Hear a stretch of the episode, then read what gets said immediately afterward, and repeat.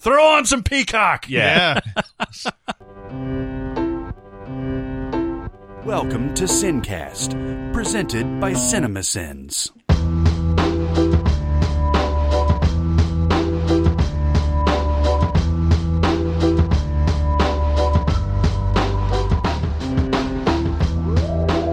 All right, everybody, welcome to the Sincast. This is Chris Atkinson from CinemaSins, joined as always by the voice of CinemaSins, Jeremy Scott. Boing. Boing. That's a new one. and speaking of boinging, from music video sins, Barrett Share. You betcha. yeah. I just Oh. watched Fargo again, the movie. Mhm. Yeah. I know. I can't it's stop it. Anytime really it's bad- on. It's not a bad thing. Man, that relationship between Margie and Norm is like a perfect relationship. it's It's so cozy. It's so real. It's so gr- you know when when she first wakes up when she hears about the the murders initially and she wakes up it's I don't know how early in the morning it is but Norm's like you got to eat I'll make you some eggs make you you know some eggs. and then he he he he sits up on the bed and he's like like a disgusting noise and Margie's like she smiles she's like oh Norm because I've made that sound before my wife is not saying like oh Barrett they announced it. They announced it? it's the three You're center Mallard. um, we're not talking about fucking Fargo today. We're going. Uh, we're going back on our road trip to Nebraska. On the road again. The most time honored tradition of all the road trip. Are we there yet? No. Are we there yet? No. Are we there yet? No. Nebraska. Ah, you know, this should be the state that they did the Delaware joke with in Wayne's World. Because, I mean, I know I can make corn jokes, but I don't know shit about Nebraska. I have, sorry, Nebraska. I have no desire to ever go there. Mhm. Convince me otherwise. It's like uh so Oklahoma and then Kansas and then Nebraska's on top, right? And yeah, and it's uh, the top part of the the plains the bun. sandwich. Yeah. The plains sandwich. Yes. It's the top bun. Also the name of the only Bruce Springsteen album that I really like. Nebraska. Nebraska. Mhm. He recorded uh, Nebraska like in a hotel room on a four track. It's where Atlantic City, that song Atlantic City comes from. Mhm. And it's very stripped down, and that's the only way that I like my Bruce Springsteen. I don't want him all like jawed up and like fucking with the southern accent and stuff like that. Just straightforward Bruce. I feel like- go ahead. Springsteen's well traveled, man. New Jersey, Mhm. streets of Philadelphia, Nebraska. He goes everywhere. That's right. He goes everywhere, man. He goes everywhere. I think Nebraska sounds like a Quentin Tarantino character name. Yeah, yeah. Well, there was uh, Alabama. Alabama Worley. But I feel like that should it should already exist in one of his films. Nebraska Sierra Bravo. Mhm. She's a military brat. All right, Nebraska movies. Let's Okay. do this. It starts off with, "Oh, here's something cheery: Yeah, no kidding. Boys Don't Cry," Oh, Jesus. which gave us Hilary Swank's first Oscar win. Oh, but it's such a good movie. it is a very good movie. I yes. saw a tweet the other day that said, "Is it just me, or does this movie super hold up?" And I was like, "Yeah, it, It does. Like it, I think that what they actually said was it still looks like it was filmed modern." Um, and another director has said some things recently about a few regrets here and there about, I guess, how she treated some aspects of the story or how uh, she maybe worded some things in Mhm. regarding the character uh, who was uh, trans, but at the time wasn't necessarily. And I get the sense that it's almost impossible to make that perfect Yeah. politically correct movie. It's Yeah. also hard to keep up. Right. I mean, I, I look at stuff that was made in the 90s by the most liberal people in the world, and there's still stuff in there that they'd probably cringe Mhm. about and everything. It's, you, you, you can't stay with the times. That's why I kind of get upset when people are like, we got to burn those Mark Twain books. You know, it's Yeah, like, yeah, you know, yeah. It's, Yeah. it's like, uh, you know, um, you can't you can't view it in a vacuum. You have to view it in the context of the culture in which it was created. Yeah, and it's a positive. It's a it's a it's a positive look at at the at the subject, even though it's a you know bad subject. Like, yeah, I uh, mean it's like a tragic movie, but the it's tragedy. Yeah, Yeah, but it's it's it's humanizing the character because it's based on a real story. yeah, it's Mhm. all true. Um, that that it's just it's horrific, but man, Hilary Swank, man. I mean, I I love Million Dollar Baby. I think it's it's a good movie. She's spectacular in it, but I don't know if she's ever going to get to this level mm-hmm. um, of just inhabiting a character and just fucking nailing it. I don't know. Did you not see that movie where her dead husband wrote her a bunch of letters? Oh, yeah. yeah. God, that what, what, that was called something like the letters. P.S. I love you. Yeah, P.S. I love you. P.S. I love you. yeah. Uh, no, I agree. I think I think she's great in a lot of things, but this is probably, at least for now, her best work. Yeah. Mhm. And it's it's super watchable. For, all the performances are good. Chloe Sevigny is good. Mm-hmm. Uh, Sarsgaard, Skarsgård, Yeah. Guard Guard. this is the Um, SARS We even card. have uh, Lecy Goranson from Roseanne. In yeah, this. yeah. Um, and uh, yeah, she's she's good. Um, Yeah. and yeah, it is tragic, but I think it's an important. It's one of those kind of like movies that's a little bit more important than just like your average movie. And still, and it's it's hard to watch, but it's it's important that it's hard to watch, right? Because I don't think you can gloss over what what happened. Uh, yeah, this doesn't make me like Kansas any more than when we started. Nebraska. This doesn't make me like Nebraska any more than when we started. or Kansas, or Kansas too. This doesn't make me like Nebraska. um, but yeah, this is a really good movie, and I don't know, has it sort of has it been lost to time a bit? Yeah, a little bit. I I, mean, it's so. not something that, that you see regularly in rotation. yeah, I mean, it's not it's not here to brighten your day, that's Mhm. for sure. But uh, Hilary Swank is amazing in this, and it's worth watching for that and the the subject matter. And yeah, it's a tragedy, but it's also uh, worthwhile, important movie and everything, Yeah. and So really sh- well done. so she won. This was her first Oscar, and then she Mhm. won for a million And dollar. then she Baby, won for right? Million Dollar Baby. Yeah, and then kind of, you know, Yeah, she it's uh it's one of the strangest kind of careers that you can ever you, you never observe, you know, because two Oscars like well, you know, next Karate Kid and then and then like suddenly she's winning two Oscars and then yeah, she got into a lot of stuff like um she did one of those uh teacher goes to a bad school movies. Oh, too. yeah, that's yeah, right, oh, yeah. Um, Dangerous Minds, not. Yeah. Um, She did- she just signed for something. I just saw news for her. she does a lot of forgettable movies. They they seem like choices that you would make if you have won two Oscars, but then like I don't know. yeah. P.S. I love you, Freedom Riders. That's that's I think that's what it is. Yeah, Freedom yeah. Riders was that. Uh, the Resident, New Year's Eve, the Homes. Oh, the Homesman. That's interesting. That's going to come up later on. Uh, and then she was in Logan Lucky. Actually, she was really good in Logan Lucky Mm, as the still need FBI agents. Uh, but yeah, I mean, she was a fairly bit part in that. Mm-hmm. Mm, I mean, she was a medium part in that. Uh, but it certainly didn't showcase what a talent she is. You know. Yeah. And plus, the I wonder if this plays well. You've watched rewatched some episodes of The Office. There was an episode of The Office where they had like a whole divided thing after Michael left the the office uh, about whether Hilary Swank is hot or not. Oh yeah, yeah, yeah. And one side of the office said, "Yes, she definitely is." And what's wrong with you thinking that she's not? The other one's like, "What are you talking about? She's she's hideous." Right. Wow. Yeah.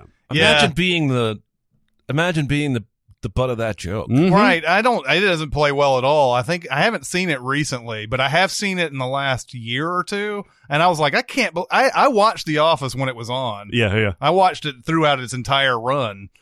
And then seeing the rerun, that was like, wow, I didn't, I can't believe that actually was a thing. That's kind of mean. It's It is. very mean. It's like again, and uh, briefly, uh, Kathleen Turner did that interview we mentioned last week where she burns everyone to the read. ground, um, and it was awesome, right? yeah, it was very Um, awesome. Well, she played Chandler's mom on Friends after years of the show making jokes about Chandler's dad having divorced his mom, turned gay, and he has this burlesque show in Vegas. And for like one or two episodes, it's Kathleen Turner. Imagine how that conversation goes. Yeah. We need somebody really manly to play his dad. Mm-hmm. Would you do it? I mean, No, I'm saying that they're saying that to Kathleen Turner. Yeah, yeah, yeah. Hey, would you do it? That's almost. it's almost insulting. It almost For is. sure. Yeah, yeah. Yeah. Uh, anyway, all right. It's not my place to. I'm not the social justice warrior. Mhm. Yeah. I, am. I Um, really am, though. yeah, and you, you get the sense that it's possible that Hilary Swank went through that kind of that looks based, uh, you know, maybe role offering type of thing in Hollywood. Which is odd considering the content of Boys Don't Cry. you know? yeah, exactly. So I don't know. Um, I think she looks fine. Oh yeah, I think she's she's very pretty. Yeah, I don't, I don't, I mean, if you don't like, you know, don't like what she looks like, fine. But I mean, I don't know why she wouldn't get jobs over it. Yeah, yeah. Um, then there is Children of the Corn. Um, so all of them are set in Nebraska. Yep. Yep. Yep. I guess that makes sense. I've seen the first Children of Corn and I've seen the fourth Children of the Corn. Oh really? I have seen no corn children. the How did you see the fourth one? uh, it was something stupid. Like I think I heard a pretty girl say that she saw it or something. Ah, there you go. There you go. And it was As one is it to was do. way back in the high school. And it's That's like how I ended up watching Captain Ron. it's just like, oh, I'll have something to Nothing say. wrong with Captain Ron. It's the the great logic of uh, you know, like uh, oh, if I see that movie, I have something to talk to her about. um, Uh, the first one of these genuinely yeah. scared me. Yeah, it's it's really scary. Yeah, I mean the the character, like the main kid that's in charge of everything, Isaac. Like Mm-hmm. he he's terrifying because he's like he's emotionless until he gets pissed off. Yeah. and, and that's terrifying. And Then you get Malachi and Yeah, everything. All- Malachi. Oh my god. Mm, yeah.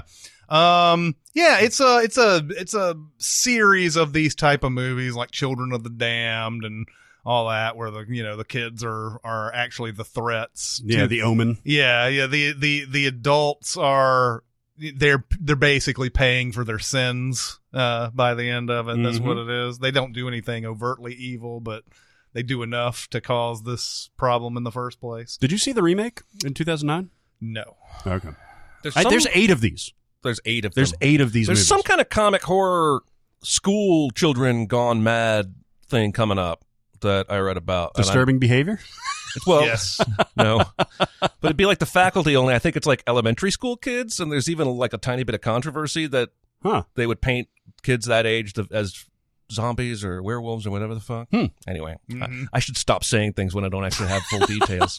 I did just read while I was looking briefly at Twitter because you care about golf. Brandt Snedeker, local boy, just shot a 59 Ooh. in the first round of this tournament he's playing in. The Wyndham. Jesus. That's, That's pretty- 11 under. yeah, that's pretty good. 59. Yeah, Jesus. Yeah, if you- you've ever played golf, your mind should be blown right now. I could do that on the front nine. Yeah, exactly. I don't play golf and my mind is blown. Yeah, that's insane. yeah, that's uh that's a ridiculous score. On to well, Alexander Payne is from Nebraska, so a lot of these Nebraska movies that are hitting the uh, the list today are Alexander Payne movies. The first one, unfortunately, we're coming up to is Downsizing. This is his worst movie. Mm. It, yeah, it has to be right now. It's it's not terrible. I don't think Oh, so. I'm close to calling it terrible. Really? Okay, this movie has big ideas, Yes, not executed well at all. Thirty percent of this movie could be chopped off, and it would be a, a, a serviceable to good movie. Now, I think potentially. Now, I'm I'm going to say that it's not terrible today. It's not terrible. Okay. Um, mainly because of uh, what's her name, the uh, Hong Chau. Hong Chau. God she's damn, so she's awesome. amazing. She's so awesome in yes, I haven't seen this movie. Um, oh, she's great. she's absolutely phenomenal and should probably be the, the character we follow around. Mm-hmm. Like Damon's just playing his normal like everyman in this. Um, the thing is, uh, downsizing is a bit of a bait and switch as far as marketing is concerned because it, it sits there and it says, look at this crazy thing that's happening where people are going small. They're get, they're turning into miniature versions of themselves. How, what kind of life could they be possibly leading with that type of thing? You know, and you're thinking, oh, okay, we're going to see this wonderful world of them being small and how that, what the problems are, what the advantages are and all that they pretty much tell you what those are. But then as soon as Damon gets to it gets small and Kristen Wiig doesn't go through with it, his wife doesn't go through with it, and that's a one really funny scene though. yeah, that is. Um, because she goes through like nearly the whole process and then she decides no and then she's at the airport calling him like with one eyebrow.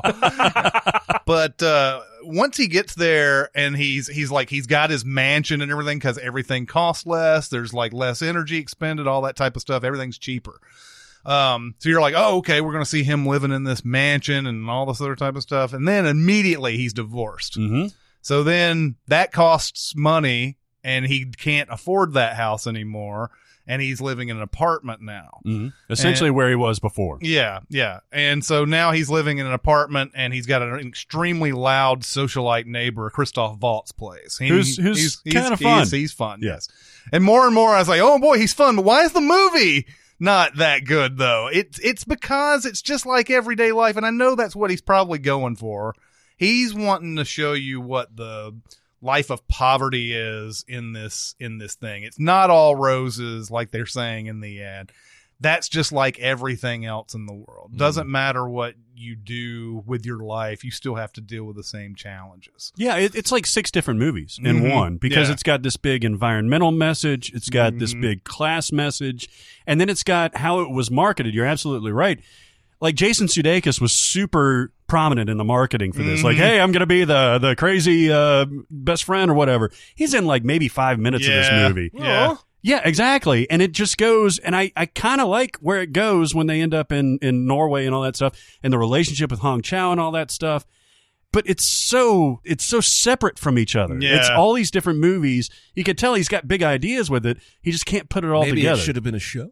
yeah, it could have been. Yeah, yeah. I mean, it, it's it's that's the thing, right? It, it ha- it's. I feel like if it was not downsizing, it might be a good movie. Exactly, exactly. That's what I'm saying. Is that if you chop off either the first part or maybe the last part of this movie, like you, you may have like a, a, a decent story in there that you can really flesh out. Yeah, yeah. Uh, and and I guess he thought. I don't know if it started with the downsizing and then he went into this, or if he had another story in mind. He's like, "How do I get my character to this point?" It, maybe he thought it was just too straightforward if he didn't put downsizing in it because you Hmm. don't really need it. No, you don't no, you need don't. the downsizing. Yeah, I mean, there's a compelling story between the relationship with Matt Damon and, and Hong Chau. Like from that point on, they could be normal size and you wouldn't notice. Yeah. There is one hilarious Oh, gag yeah. that they use the, the, the smallness for. right. It's almost akin to the Ant Man and the Wasp, Thomas and the train type of thing. Uh, but yeah, I don't think it was worth it just for that, that laugh. Yeah, it's one of those movies that maybe in the future I'll pick it up and just forget about. See, that's the problem though. It takes so long to get to that point. Mhm. He, it's like forty five minutes into the movie before he's even downsized. Yeah, yeah, yeah. So like it, that's how long it takes them to go from here's the here's the uh, experiment that we're doing. Here's how here's the proof of it. Does Matt Damon want to do it or not? And then finally, 45 minutes into it, he's there. Um, so yeah, I can see why it had had a lot of trouble getting traction when it came out and Mhm. everything. But uh, Alexander Payne has made a lot of other great movies, yeah. and Election is one. We've Yes. talked about Election a million times. Mhm. I don't think we need to get into it here, really. Um, but Election's amazing, and if you take anything from this podcast, go watch fucking Election. Yeah, again, because you hopefully have already watched it on our recommendation sometime in the last two years. Mm-hmm. That's you know that doesn't necessarily need to be Nebraska. Um, I feel like it feels like a real midwestern town because he's from a real midwestern town. Um, I, I, it felt very much like my the towns I grew up in and the schools I grew up in in Indiana. Um, and so I think it was part of it was meant to be kind of that every town, middle America kind of feel Mm-hmm. because it's not like you know anyone's out in the cornfields shucking. That's true. you know what I There's mean? no children of the corn in this. the movie's so blunt about some things that and it just and it says it in such a light manner that it like it will shock you how it happens you know like i mean by the point that chris klein is praying to god and he's like saying like i'd like god i'd like to thank you for the family that i have my sister and a giant penis i've been told you know and and just like it, Chris Klein especially has a, has a lot of these choice lines where he's just like in the it's sort of a stream of consciousness type of thing where he'll go in and, and we'd go and every every once in a while we'd go home to fuck and have a hot tub you know um but yeah election is uh freaking amazing What happened Um, to Jessica Campbell? I'm looking her up real quick. I don't know. I looked up a lot of these actors who were in this movie who never really appeared again.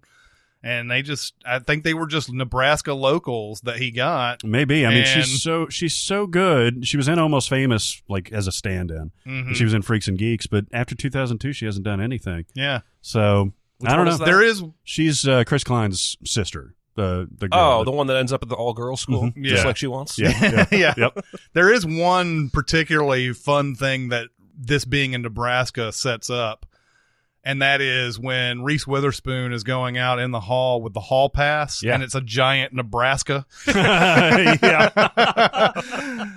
um, then there's the gallows. I never saw this. This is a found footage horror movie. You seen I it? think I've seen this. Can you Yeah. tell me anything about it? All right. So uh, back in the 90s or so, uh, a school put on a play Oh yeah, this is. I have seen this. where a I've guy talked gets, about it. gets hung. Yeah, I think you have. Yeah, It's terrible, terrible. and then they decide to stuff. recreate the play. Yes. We're gonna do that play where that guy Where died. the guy literally died. Let's I don't do know it if it's in again. whatever. Yeah. God damn. Yeah, no, it's terrible, but it was fun to watch because it's so. It's one of those. It's creeping in on so terrible. It's kind of enjoyable. it's not quite all the way there. It's true. but I really enjoy watching. It's fun for me to make up the backstories on how these things were cast, like because most of these actors are terrible. Like line readings are bad, and you're just like, how did we get to this point? I think these actors, looking through it, I think they're playing themselves. Like their their name is their character's name or their own name. Oh, great! Yeah. So I don't know if they were locals or whatever, but they're terrible. Yeah, no, it's bad. Don't don't even. I'm I don't know what it is, but for whatever reason found footage like appeals to me. And I'll I'll watch a sub quality movie if it's got that that kind of aesthetic Yeah. just because you know, it, it- like the paranormal activity. I've seen all the paranormal activity movies because of this. All twelve? Well, maybe not all of them. I didn't see that last one, which I don't think was like technically found footage. I don't Uh, fucking it was know. a it was a different type, but I quit uh, paying attention. Yeah, but this is awful. Yeah, Yeah. I, I saw. I saw the. I remember seeing the commercials and the trailers and all that, and I was like, I might see that. Never did. Yeah. Mhm. Uh, then there's Hope Springs. It's a Meryl Streep, Tommy Lee Jones movie. I've Steve never, Carell. and, and Steve Carell. I've never seen it. Uh, there's a lot of these type of movies though. There's the It's Complicateds of the world, which also has Meryl Streep in it. This is better than those. Yeah? This is actually enjoyable. Really? So Tommy Lee and uh, Meryl get uh, get in a, a rut. They're old. They're empty nesters. They don't they don't bone anymore. Mm-hmm. So they go to see a therapist played by Steve Carell. And he tells them to read Fifty Shades. Yes. I don't even know if that was out at this point. Uh, but yeah, he he kind of uh, nurtures them through the process. Hilarious shenanigans happen. Plays against Tommy Lee's like gruff exterior and everything, and it's enjoyable. I, I did not expect to to enjoy this at all.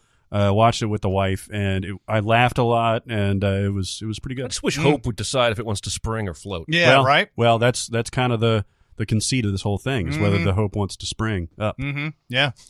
and bone. Was it? Uh, I think when Hope Floats came out, there was a uh, there was a thing in the Nashville scene in- in the capsule where you know it says Hope Floats, and it you know either gave a rating or I can't remember if the Nashville scene was giving four star, five star, or whatever ratings at the time, but whatever. The first line of the capsule was "So does shit." So it says said my friend. Uh, Uh, then there is the plainly titled, also Alexander Payne, Nebraska. what do you think of this movie? Uh, this one was hard to get into. Oh, really? Yeah, I Bruce Dern is great in it, Mm-hmm. and Will Forte gives in a performance that you never thought he had. No kidding, man. Um, it's a, he's trying. Bruce Dern thinks he's won the million dollar sweepstakes, and he's going. He's like basically, you know, just going to walking to He's- wherever he's he's, gonna going. get there. yeah, and then Will Forte ends up picking him up, and then they basically it's a road movie by that point. Yeah, he's his son, and there's a lot of weird family dynamics with that. And Bruce Dern is a raging alcoholic and everything. Mm-hmm. Screwed up his whole family and his life, but he wants this one shot of redemption Right. and to show everybody that he's he's actually won this whole thing. Of course, he hasn't, but uh, yeah, well, it's uh, isn't it the isn't it the envelope that says you could have won? yeah, it's totally spam. It's like Publishers Clearinghouse. right? And so, like, he thinks that that means he's won, and then he just goes on this embarks on this trip. But yeah, it's a father son movie, and I liked it. Mhm. I just it's not as memorable as the other Payne movies to me, and I don't I know you don't really want to compare, No, no, no. I mean, but you kind of have to. I mean, it's Alexander Payne has such a style, almost like Cameron Crowe or something like that, to where when he when he misses or where he doesn't get up to the level that you know he can get to, like you notice a little bit more than you know Mhm. somebody else that you're not familiar. With. And this was with. all in black and white too. I don't I don't really know why they. yeah, had I don't do know that. why why the choice was made there for black and white. I don't either, but can I say something? Mhm. Don't put out black and white versions of your color movie later, like you're cool. Yeah, yeah. Uh, like the black and white cut of Logan or Yeah. the black and white cut of Fury Road. If you want it black and white, fucking make They're it in black and white. selling these. They come as like an extra version on the on the a special Blu-ray. Really, Yeah, on Logan for sure. I never noticed that. Why would you Road, want to watch Logan without color or Fury Road without color? That doesn't make any sense. I don't. I'm not going to try and get into the mindset. I'm just saying, you can, I feel like I feel like you're trying to have your cake and eat it too. Like mm-hmm. color or not color is an artistic decision, and I feel like you should make it at the outset of your project, not have it both ways. Well, oh, you should throw that fucker in the gray filter and put it as an extra on the DVD. I know that there's an odd thing where filmmakers, I don't know if this is still a thing, but filmmakers who decide that they're going to make their movie in black and white do so at the peril of not getting any foreign uh, sales for it because they have to be in color in Mm. certain certain countries. Don't know why there's that's a rule. Um, but that was something I was hearing about some movie and it might have been a black a movie we all know is black and white, but they shot it in color, Hmm. and then they had to just make it black and white for you know uh, for the United States. But then they you know came out with the color version everywhere else. Hmm. I don't know. I can't remember what that movie was, but I heard that during that little what is it a commentary or whatever. But Hmm. uh, it's an interesting little. I mean, something thing. like I can't imagine something like Manhattan, Woody Allen's Manhattan, being in color. Yeah, But that's can't even- because you know you, grow up on that movie, Mhm. basically. yeah. Um, I could imagine something like Nebraska being in color Right. and having no no real appreciable difference. Yeah, like all the ones that I can think of, like Schindler's List and Ed Wood, uh, those movies feel like they need to be black and white. Mhm. But um, Can you imagine if Spielberg slapped a colorized version on the Schindler's List Blu-ray? oh my god, Oh man, and imagine one of the most indelible Im- images is the little girl in that. Well, yeah, that whole sequence doesn't work. Well, even the, the there's a candle flame. There's a couple touches of color, and none of that works. Oh, I forgot about that. Yeah. Yeah. Um. Anyway, yeah. Make your stylistic choice and go with it. Mm-hmm. Then there is a TV miniseries known as The Stand, based on Stephen King's uh, very ultra long novel. I feel like I was one time riveted by this and have seen it recently, and it didn't hold up at all. It is so. It is very, very dated, which is crazy because it's not, you know, a dated book necessarily. You know? no, but it's like I don't know if it's the effects or the the Yes. film stock Yes. they used. or, the costumes. well, yes. TV miniseries back in the day. I mean, they don't make them anymore, Yeah. but uh, but yeah, the TV miniseries like they seemed awesome back then because they were a higher quality than the stuff that you would see yes. on regular t like sitcoms and stuff like that, or you know your basic episode of Riptide. I don't know. Riptide. um you know so it seemed okay now you look at it look go back and look at it it's like oh man it Yeah. looks so bad but that's i guess that's what they had to deal with back then But uh, no, I mean this. Yes, it is dated, and the, the effects are what really stands out uh, for how dated it is. But I love this story, man. Post apocalyptic, like pitting good versus evil. Oh yeah, I think that's why it's compelling. Yeah.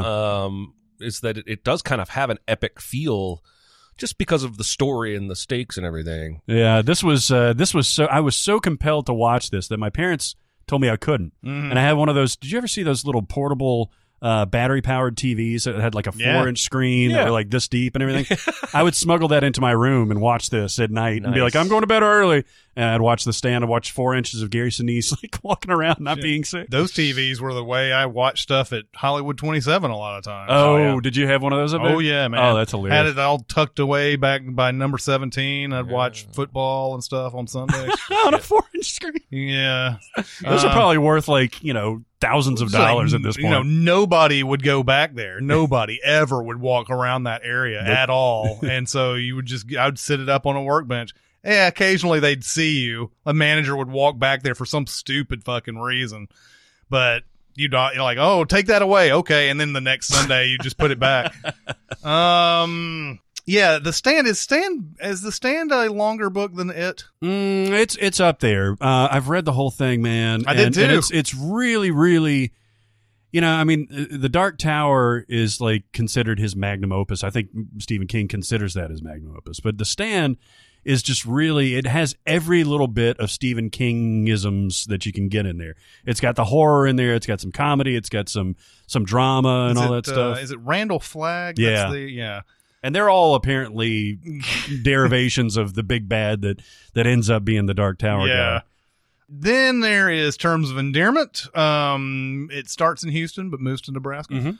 Uh, very good movie. Best picture of 1983. Yeah. Um, it's also depressing as fuck. Yeah, I was going to say, uh, I, I watched it once in my teens and remember thinking, this is sad old people shit. hmm and I honestly have not gone back to it since. It's probably way better a movie than I my teenage mind uh, gave it credit for. But uh, it's not a movie where it's like this is a cancer movie. It's not. Right. It's not like it starts off with Debra Winger having cancer and that's what she's dealing with the whole movie. It actually starts off with just her and the relationship and all the family stuff and everything, and then the cancer thing happens about midway through or somewhere around there. And then that's when they start dealing with it. Of course, it's still it's still sad and shit. It's not it doesn't get like it's not like uplifting at that point, but um, but you had so many good people in this. You have uh, you have uh, Debra Winger, Jeff Daniels, Jack Shirley MacLaine. Nicholson, Shirley MacLaine. Jack Nicholson playing against Tight. Yeah, playing an astronaut. An astronaut. The Guy's got his shit together. yeah, yeah, And he's like kind of a nice guy, if I remember right. Yeah, he is. Yeah. He totally is. But yeah, it was it was kind of bizarre to see him because this is eighty three. This is three years removed from the fucking Shining. you Yeah. know? I mean, it's not like you know about Schmidt, and Jack Yeah, Nicholson. You know, Right. uh, the uh, it came it came out with a sequel to this called The Evening Star, which I never saw. That was years later, too, right? It was like ninety four or Yeah. something like that. Um, but I think it was just Shirley MacLaine and Jack Nicholson essentially in that one.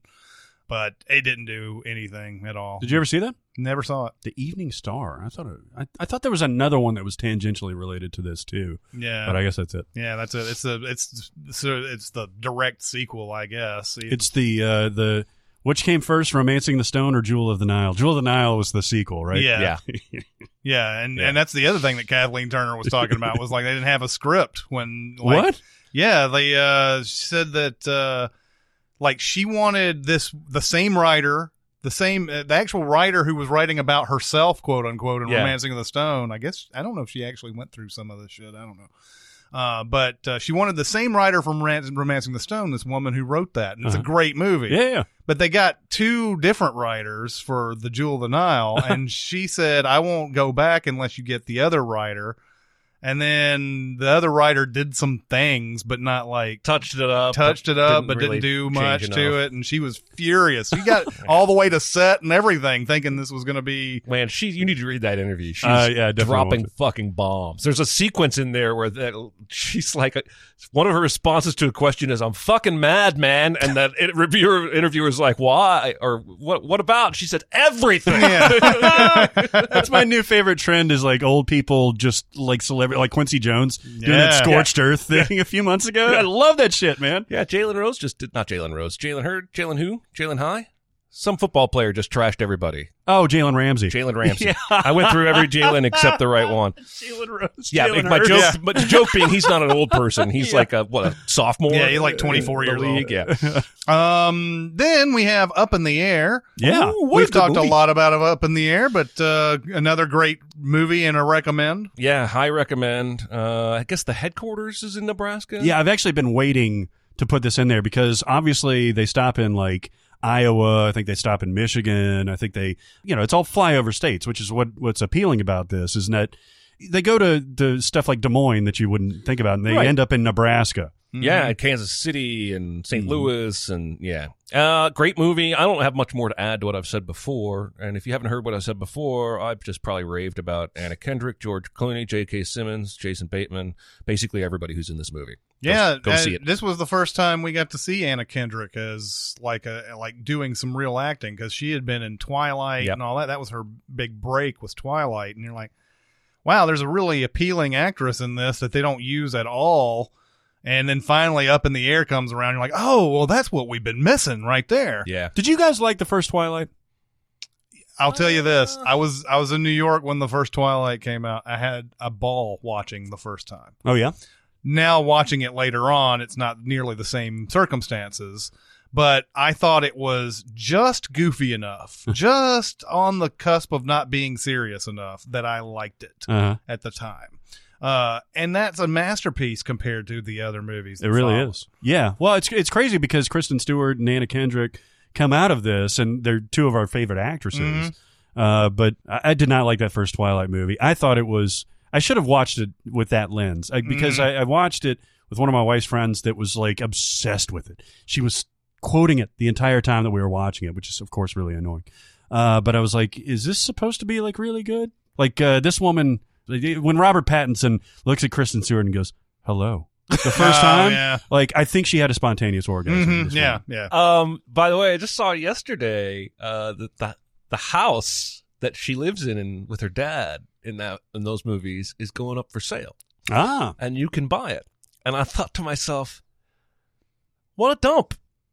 Like he was presented as being like a blue collar sheriff who didn't have much money and could provide this dumpy old house, right? Because she's all cranky about it Mhm. moving in the first time. Like, ooh, buy the house from Twilight. Like, sell me Edward's house, maybe, but not Why, this is- bullshit. why are there all these houses from things being sold? Like Because Brady they're- Bunch I think we've gotten to a point now where fandom, so, uh, enough of, there's somebody in every piece of fandom that's come into enough money that they're, and then- that they're willing to splurge on the Mhm. Brady Bunch house or the Goonies house or the, but uh, the, the house from Twilight. yeah, like, why? yeah, it's just your everyday average. And we uh, we pointed out one bathroom the entire. Yeah. Actually, actually, the movie points it out one bathroom. Doesn't make any sense, but you know, if it really does have one bathroom, what a, what a terrible place to buy. exactly. Why would the only person who would buy it is a super fan of Twilight who has money? yes. And you know, I don't begrudge you. Yeah, Go for it. but uh, I think we all instantly fell in love with Anna Kendrick after this movie, and Mhm. everything I've seen her, and after that, I'm like, ah, that that that girl right there, I'm gonna follow your career. She's got moxie. yeah, she does. Mhm. She does. She's also probably one of the best tweeters in all of definitely Twitter. one of the best. Is she real? I don't know. I've, I've completely missed that. You need to follow her. Oh, Really? she's funny. Almost as fuck. everything she tweets is like grade A funny. Like Ah. she could write for SNL. Like she, I think she's as funny as SNL girl. Kate McKinnon. No, Tina Fey? Tina Fey. Yeah. I think she's that funny. Hmm. She should be writing something. She should write her own starring vehicle. Mm-hmm. I think so. There you go. I think so. And I wonder I wonder if she's either trying or has been asked or anything because I would watch that movie if she wrote it.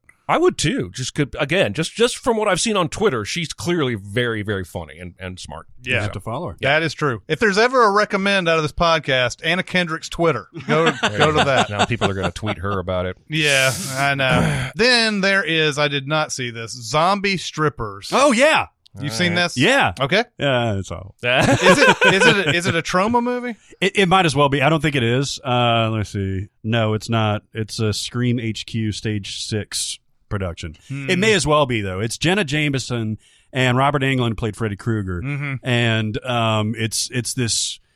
It's set in a reality where George W. Bush has been elected like four times and stuff Mhm. like that. So it's trying to be political satire. Right. It's like Uh, Watchmen with zombie strippers. What the conceit of this is is that uh, like a zombie gets into the strip club and bites a stripper, and the stripper turns into a zombie, but she turns into a really good stripper, Okay. right? All but she's a zombie. yeah. So now all the the strippers, because the zombie is making all the money, all the strippers want to start being zombies, so they get intentionally bitten, and mm-hmm. the whole thing becomes zombie strippers. Oh wow! Holy shit! You know what? I think I'm confused. Like uh, when I when I thought this might be Troma, there's a movie that Troma, I think Troma did called Teenage Cat Girls in Heat. Yes, I did see Yeah. this. Um, I was like, catchy title, you got me. Um, I think it was on. There was a time where Cinemax had like, uh, this was way back in the '90s.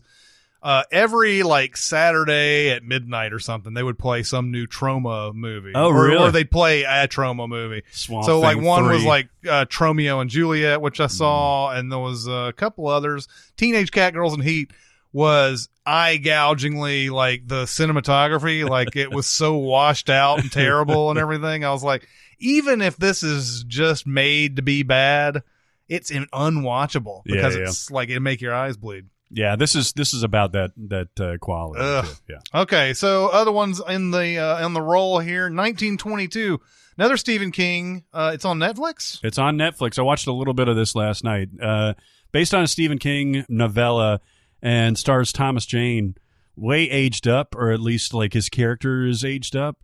And uh, I didn't get through everything. I know there's a little bit of horror element to it.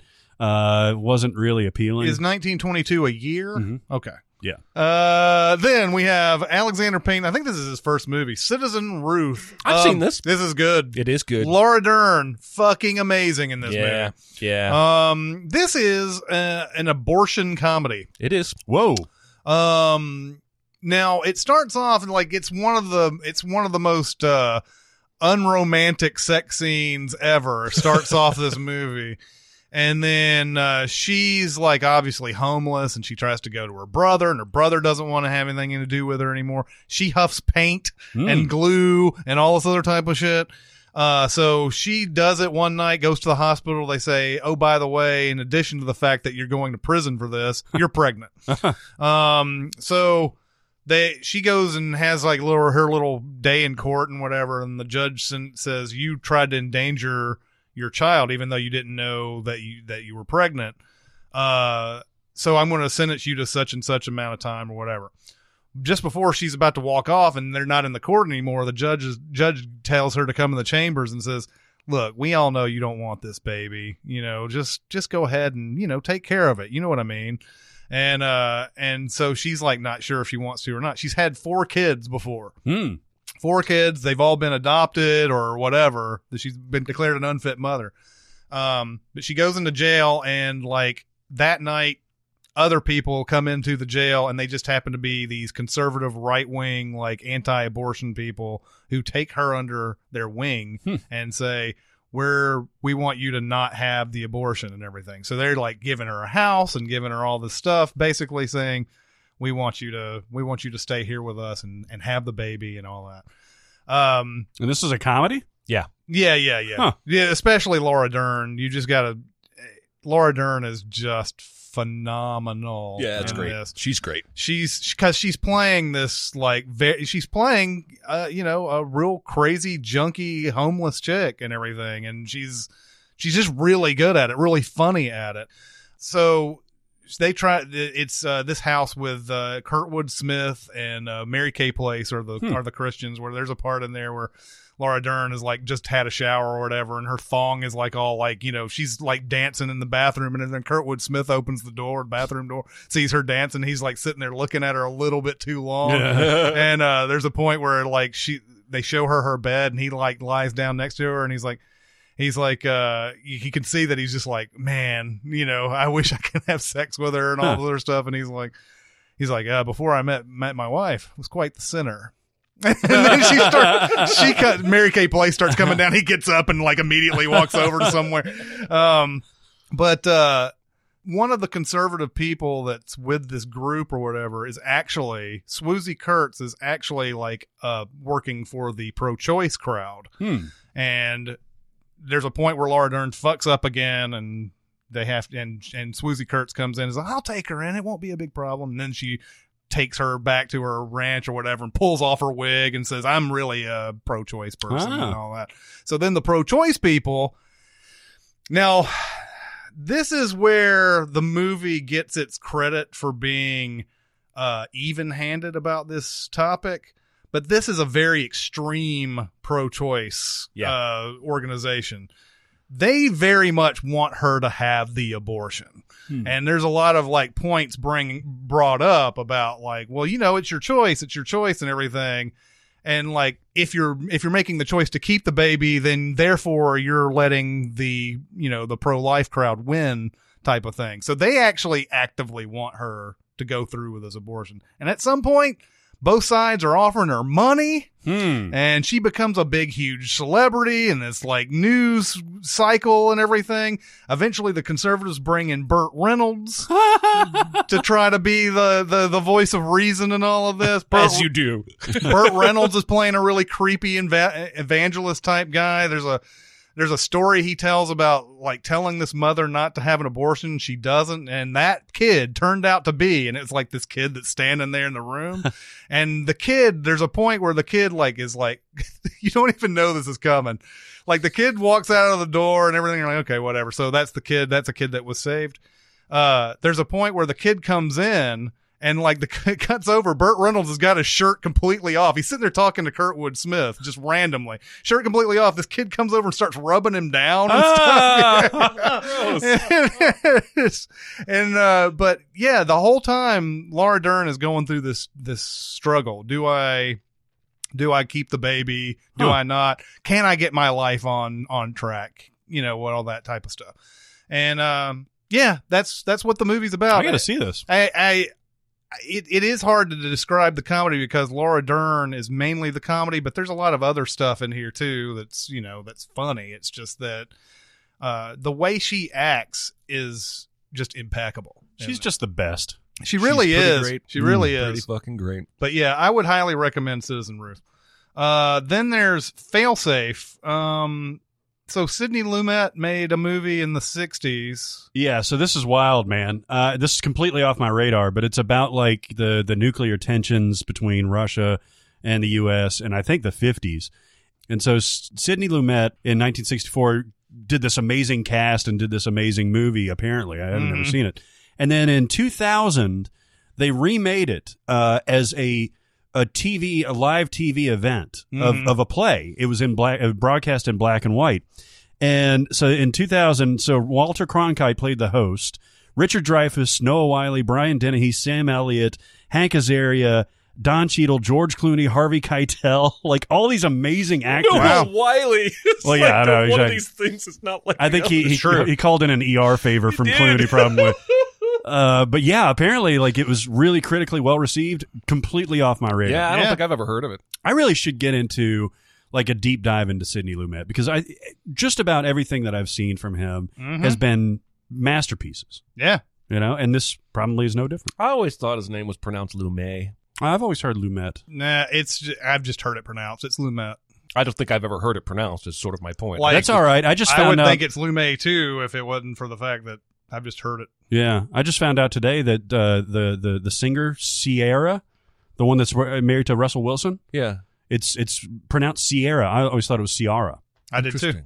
but Oh. uh, we were, we did one of her uh, videos, so it's All right. Sierra. all right. Just so you know, for narration purposes. I'll, t- I'll call you whatever you want me to call you.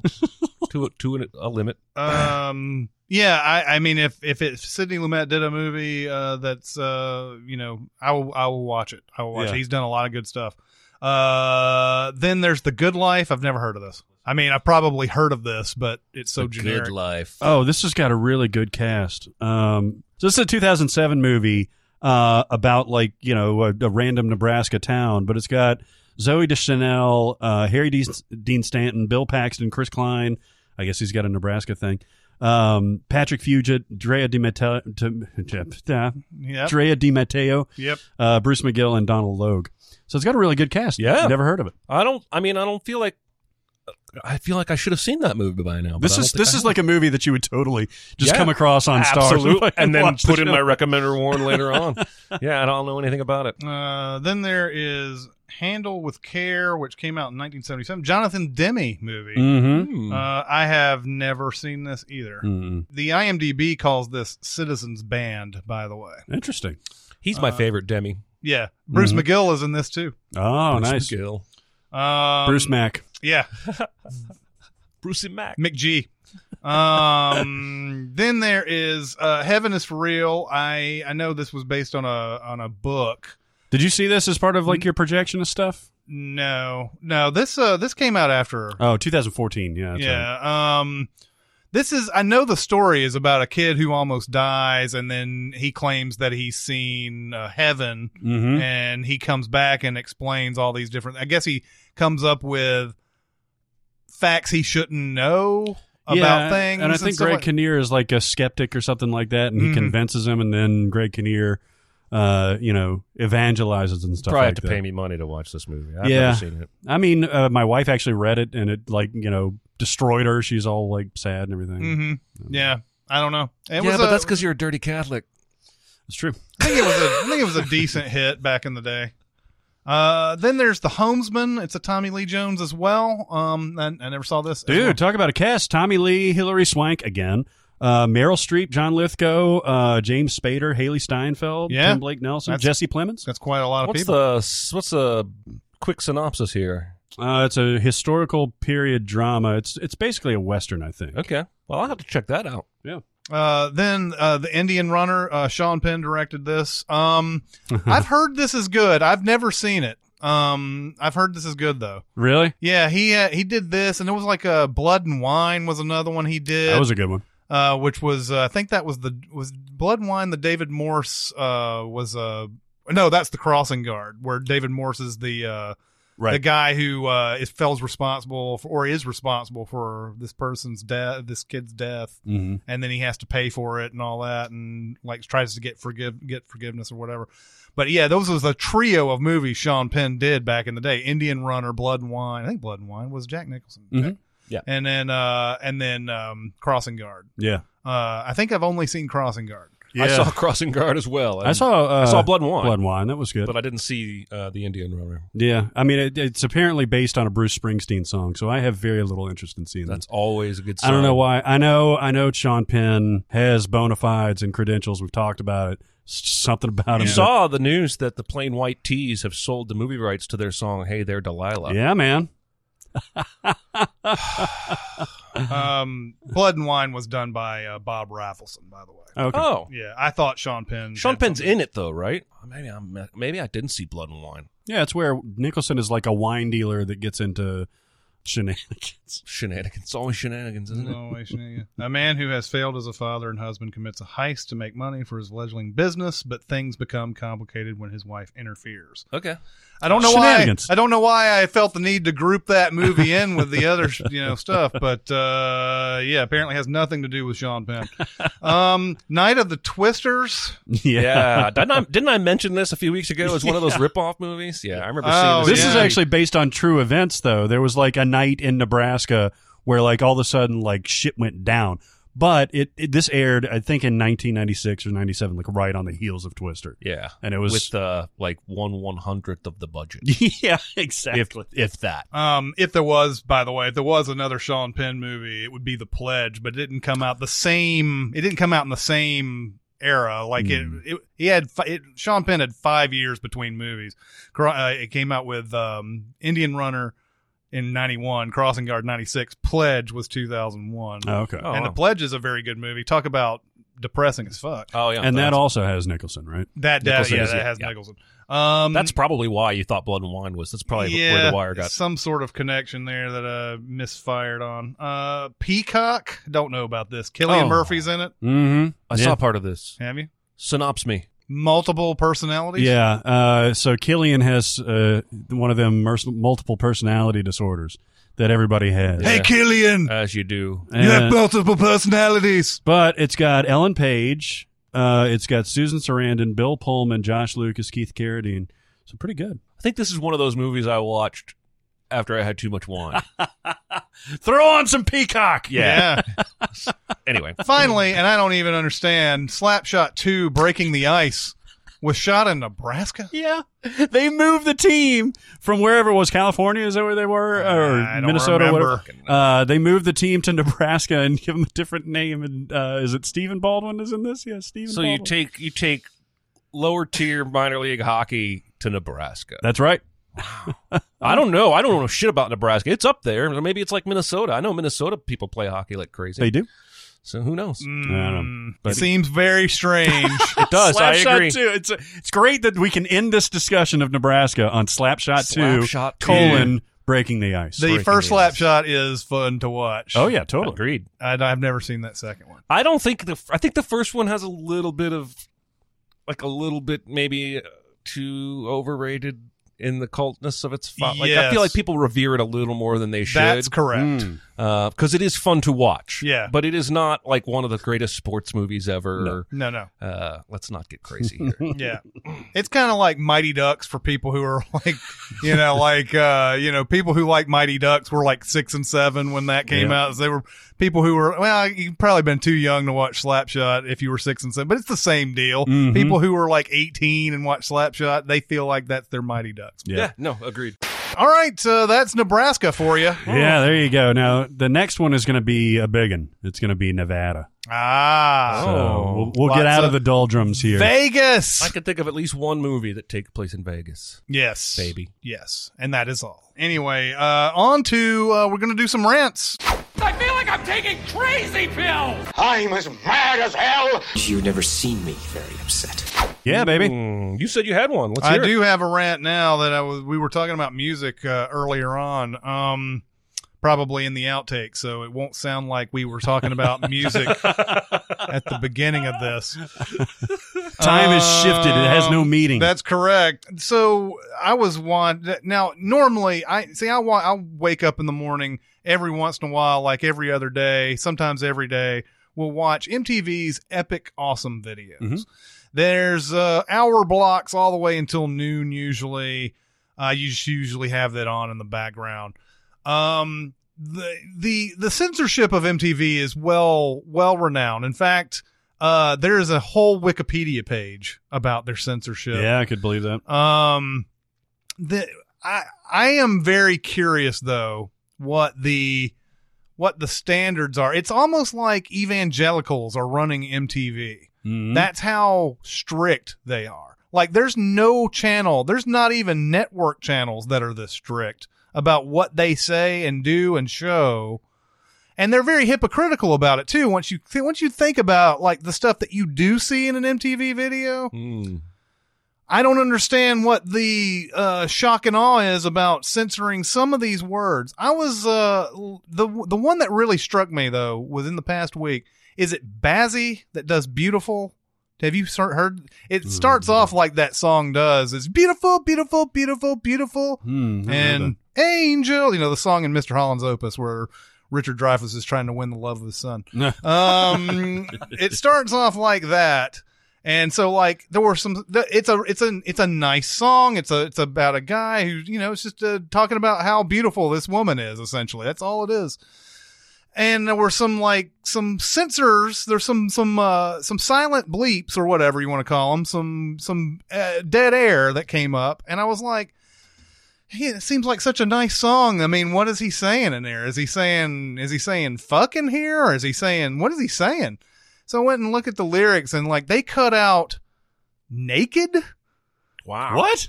they cut out God, Huh. They cut out there was some other one because he says swear to God, and I was like, well, that just it seems like of all the things that you show and that I hear, naked doesn't sound like anything to me. Like who's who's throwing up in arms about someone saying, "Oh, you're naked"? That's Who- wild. Who's who's that person? I can't imagine like people who would be offended would even watch MTV in the first place. Yeah. Uh, but yeah, um, th- it's really like almost everything. Drugs. Now, drugs is on that borderline, but like, eh, of all the other stuff you sh- you show Jersey Shore in the real world and this Floribama Shore, all this other bullshit that's on here that's just rough, man. I don't understand why you're why you're cool with showing that, but you can't wild, say man. naked. You can't say God. You can't. What's going on Let there? me um what if there's some kind of weird archaic FCC kind of thing about morning hours because kids are more likely to be watching cartoons and I don't know. morning. I mean, this has always been the case with MTV, right? Like uh, even back in the 80s and the 90s where, you know, acts that would push the envelope like Madonna or Prince or something like that, where or Guns N' Roses where they try to get away with stuff in their videos whether it was visually or the language or stuff like that, especially with, you know, NWA or Dr. Dre or Snoop or that kind of thing. And it's like, you know, it, it seems like it's it's either continued on to 2018, which is insane, Yeah. or it's gotten even worse, which is it sounds like it has. basically the reason why this is a rant is we're listening to music. It's all based on sound, okay? Uh just the fact that in the normal flow of a song that it just keeps going like that Mhm. all the way through yeah.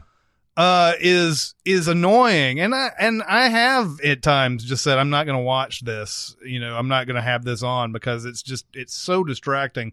The Wikipedia page says uh, MTV has frequently edited music vi- videos to remove lyrical references to drugs, sex, nudity, violence, weapons, homophobia, suicide, or advertising.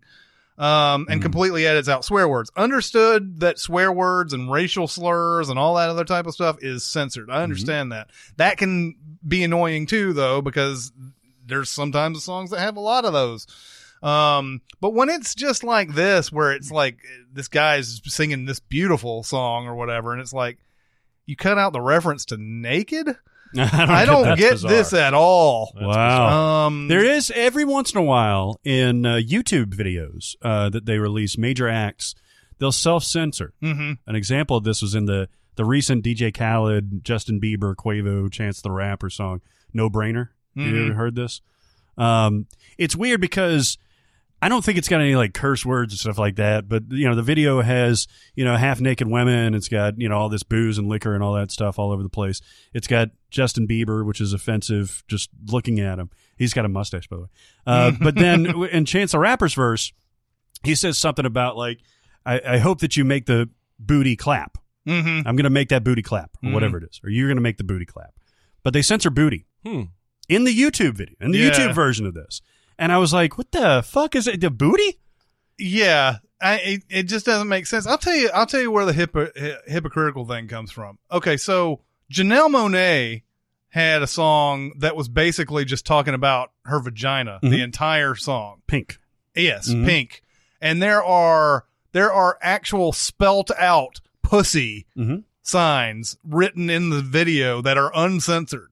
Oh, really? Yeah. Nice. And I don't I don't understand where you draw the line. If you're going to say naked is wrong, then certainly pussy in that context is. Yeah, that's weird. Yeah.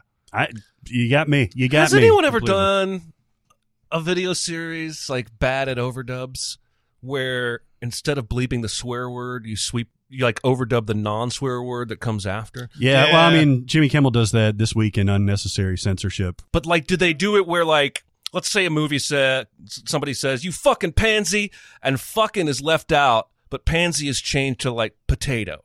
Oh, no, I don't think I've seen that. That like seems that. like a funny idea to me. I may tinker with that this weekend. that could be fun. Of course, there was the all, all-time greatest Mr. Show. One of the all-time greatest Mr. Show skits is uh, the the Goodfellas uh, spoof called Pallies, and it's like, and you don't you think, okay, this is just going to be a spoof of Goodfellas or whatever, but it, the the very like five ten seconds into the skit, it's like edited for television, shows up on the bottom of the screen, and everything is like it's like, ah, this is the greatest mother fathering thing I've ever had, and it's like it's like, why don't you go, why don't you go, you know, you know, why don't you go tie your shoe, you know, that type of stuff like that, and like somebody's flipping them off, and like an obvious like circle goes around, and it's a thumb going.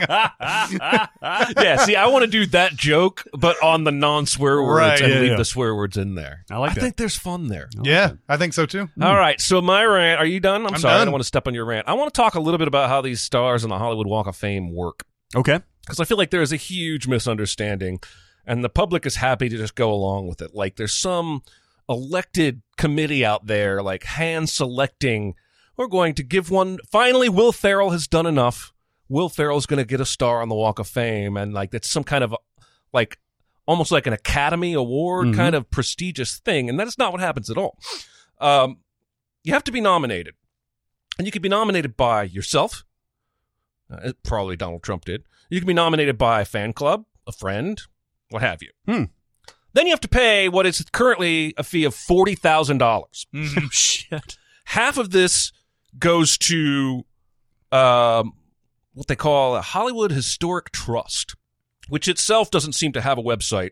And I actually I did a deep dive on this. I looked at some of their tax returns. Um, they bleed money every year. Really? They lose five hundred to seven hundred thousand dollars a year because they spend eight nine hundred thousand dollars annually on maintenance and cleaning of the stars, Ooh. and Wow. they spend three or four hundred thousand dollars annually on ceremonies to commemorate the stars. So once you've been nominated, they reach out to you, uh, and you have to have some obviously connection to film, television, radio, I don't know. There's five pillars of entertainment that they judge by. I don't give a shit about that.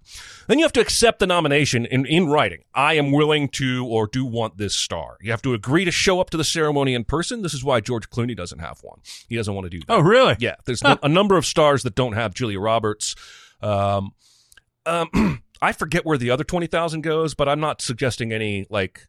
I'm not suggesting financial malfeasance here, by the way. It goes to like the Chamber of Commerce or something. Mm. It's it's all.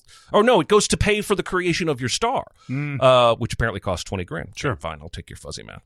Um, and so when Donald Trump's star got destroyed, vandalized the other day with Mhm. a pickaxe, Mark Hamill came out because people first were, were saying, "Hey, let's let's not give it back to him," uh, and then Mark Hamill came out and said, "Hey, you know, we should give his spot to Carrie Fisher." Ah, okay. She doesn't have one. She doesn't, but my point is, and then like William Shatner came out and he was like, "Yeah." She Hmm. should have one. William Shatner and Mark Hamill both have stars. They know exactly how this shit works. Mm-hmm. If you want Carrie Fisher to have a star, nominate her, pay the 40 grand, and don't call out Donald Trump publicly and use your dead co-star as some kind of political leverage. Mm-hmm. I wonder if they do know though, because is that is, if the way this you the process you just described, couldn't that have been somebody just on behalf of Mark Hamill do did all the But steps? there's still a step in there that he had. Mark Hamill has to sign in writing his willingness to accept the star and show up for the ceremony. And there's video of him at the ceremony. yeah, but all the steps before that would lead to you just saying, "Oh, I they want me to have a star." Yes. That that I am not- That's all you would know. I'm not trying to call anybody out that has a star as like evil or what have you. No, no. It's it's treated in the public eye like some kind of honor. That's kind of what I, I when thought really was like a it's democratically mostly apparently they get three or four hundred nominations a year and there's a committee it's a super secret committee Mm. and they choose 20 and 24 of the people to get stars and i just i felt like i felt like mark i like mark hamill. And Oh, he's yeah. clearly anti-trump but i felt like that was maybe not the right time to step in and say that. Or if you're going to at least say here's how it works right? Because you, you're right. Maybe he didn't pay the 40 grand for his own star. But at some point along the way, he knew it was going to cost that money and he had to sign this thing and show up. And so it feels like it's not the kind of thing where like Donald Trump doesn't know how to buy groceries, so he thinks you need an ID to buy groceries because he's never had to buy groceries, right? This is not, I don't think this is that kind of situation. Um, because I feel like he knows how it works, and so does Shatner. And He was trying to score Well, and a it- few points. It could it could also be he could also be saying, "Why don't you just give it give it to her and not worry about the forty thousand and all that?" That could be He might be. another call to that. He might know? be, and again, they have they're really weirdly strict about their rules. Like you can get one posthumously, but you have to have been dead five years before they even let you be nominated. oh, really? Yeah. Huh. So like John Denver didn't want one, turned it down a, a couple different times in his life, Hmm. and then after he died five years later, somebody nominated him and paid the fee, and he has a star on the Walk of Fame. Oh, Hmm. interesting. That's not cool. Well, I assume his estate probably had to approve it or sign off on it, but he himself did never want it. You did do a deep dive into I did do a deep dive because I feel like it's one of the one of my biggest pet peeves about modern American culture, especially online, is just how much we hear a thing and spit it back out as a Mhm. fact, and nobody's doing any kind of fact checking anymore.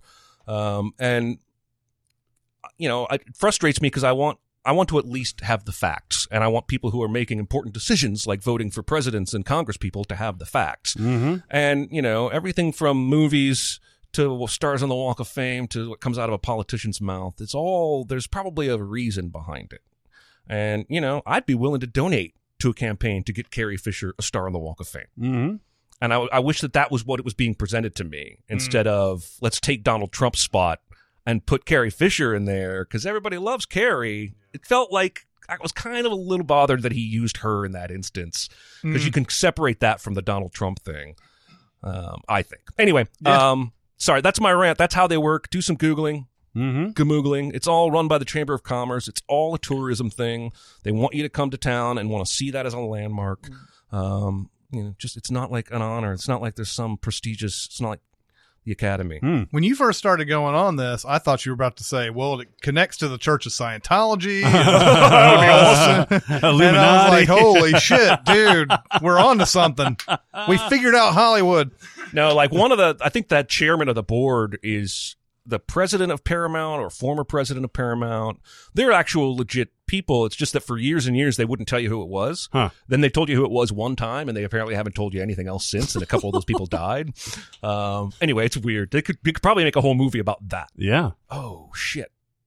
Maybe I should. Yeah, man. Mhm. now you've got the I looked at three different years' tax returns on this company just because I was fascinated by it. Like, why do we? Why are we even doing this? The city must be bringing in enough tourism dollars to justify it, and that doesn't go on the books of this historic trust that maintains the stars. But that trust is bleeding money.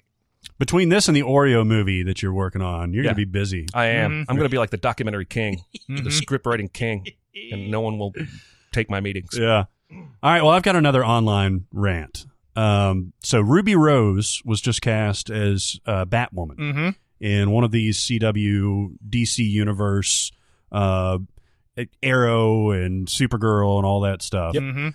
Um, I think she's going to debut like on Arrow or Green Arrow or what, Yeah. one of those shows, and then have an, a different show. Well, from what I, that's the plan. Right. But for now, the only thing that's set in stone is she's going to guest a couple times on this other show, and I guess if it goes well, they're kind of testing the waters. I think. So I never watched Orange Is the New Black when she was on there, but I think Mhm. that's where she got like her huge. Yeah, like- that was uh it was like season three or four. She shows up. I haven't seen the last two or three seasons, but yeah, she she makes her presence pretty well known Yeah. right off at the bat in that show, and I was like, "Who the fuck is that?" yeah, and she's pretty. she is, and I, yeah, I think she's like a former model. I saw her in Pitch Perfect three. We saw her in Pitch. We all saw her in Pitch Perfect three. yeah, She is a member of the LGBT community, right? And I don't know exactly where she falls on that, but she's definitely identifies as as she says gay. And uh, so the the uh, the conceit of this whole thing was okay. She gets cast. She is an openly gay, uh, and use that in a general term, uh, actress, which is fantastic because the character's gay, actress who's playing it is gay. Awesome. Apparently, that's not good enough for some people, and on Twitter, people were viciously attacking this woman uh, for being not being gay enough, for not being Jewish, which the character is, um, and you know all these other things. And she took just a, a tremendous amount of flack of nothing that she has done. She just merely got cast. In fact, it's a landmark casting for something like a CW show to not only have a gay character, but to be p- played by a gay actress. Yeah. Okay. So that's one component of the story. That's fantastic. Uh, should all be good, positive vibes. Go ahead, you know, do your thing, make history, things like that. And she was so viciously attacked over her inability to uh, play this character authentically that she has now uh, deleted her Twitter account. Mm. Um, all right. In the grand scheme of things, deleting a Twitter account or a Facebook account or whatever it is is not the end of the world. All right. You know, there are people with poverty and you know, there's a lot of problems in the world and shutting down a Twitter uh, thing is, is, um, not the worst thing, but it is a symptom of something fucked up with our society. Uh, I don't know. This is not like uh, a Russian attack or bots or things like that. Maybe, maybe it has something to do with it, but this is probably a lot of real people logging on to say, uh, I'm going to give you my vitriol. Uh, that's that's completely misguided because you're either not gay enough or you're too gay or you're not Jewish enough or whatever it is to play this character, and that is completely fucked up. Mhm. Uh, so I could go in one many different directions with this rant, but I want to focus on Twitter. Jeremy's been on Twitter for for the longest, obviously. Um, it seems like Twitter has become oh, like a virtual hellhole these days. Mhm. Like there's nothing good that comes out of it, or, or there's very little good that comes out of it. It seems like a breeding ground for stay in your own camp and attack the other one viciously, and then you'll get attacked by this. It, it, it's just this very battle centric uh, mentality. There's no good news coming out. It's all about like how uh, the left or the right or this person or this person is horrible and this is the reason why, that kind of thing. I'm wondering, has it always been this way on Twitter? Is my Um, first question. My opinion is that it has sharply turned uh, more angry and hateful in the recent year and a half, and I I don't think it's a coincidence Mm-hmm. um, because we have a sitting U.S. president who took office and didn't begin using his Twitter this way. He continued using his Twitter to attack his critics, Mm-hmm. to lie, Mm-hmm. to point out people he would like to see other people attack. Um, This is his main communication device. Is Twitter. yeah, yeah. I mean, Obama was w- basically the first president that used Twitter, but he used it presidentially. He didn't use it personally. Um, and I just don't think it's a coincidence the timing of this. And I think the first couple years on Twitter was a lot of fun for me. I mean, shit. Rian Johnson didn't like our video and posted about it, and I never got death threats. Yeah. I never got hate, right? Yeah. And, you know, earlier this year, I posted a tweet about I'm not sure I want to go see a quiet place because I don't know if I trust humanity around me enough to stay quiet for me to see it. And that tweet got a lot of attention from people who hate CinemaSins. And it was because one guy with a bunch of followers said, Oh, the guy that ruins movies for everybody doesn't want movies ruined for him. Yeah, and there's your false equivalent. Exactly. By the way. This is another. This is another reason why I ranted about the stars of fame is that he says something like that, and it becomes the narrative. Boom, guy who ruins movies for everybody. What the fuck? Yeah. We have a spoiler warning on our videos. Nobody ever watched one that didn't push play. You make it sound like I'm walking into the theater with a loudspeaker.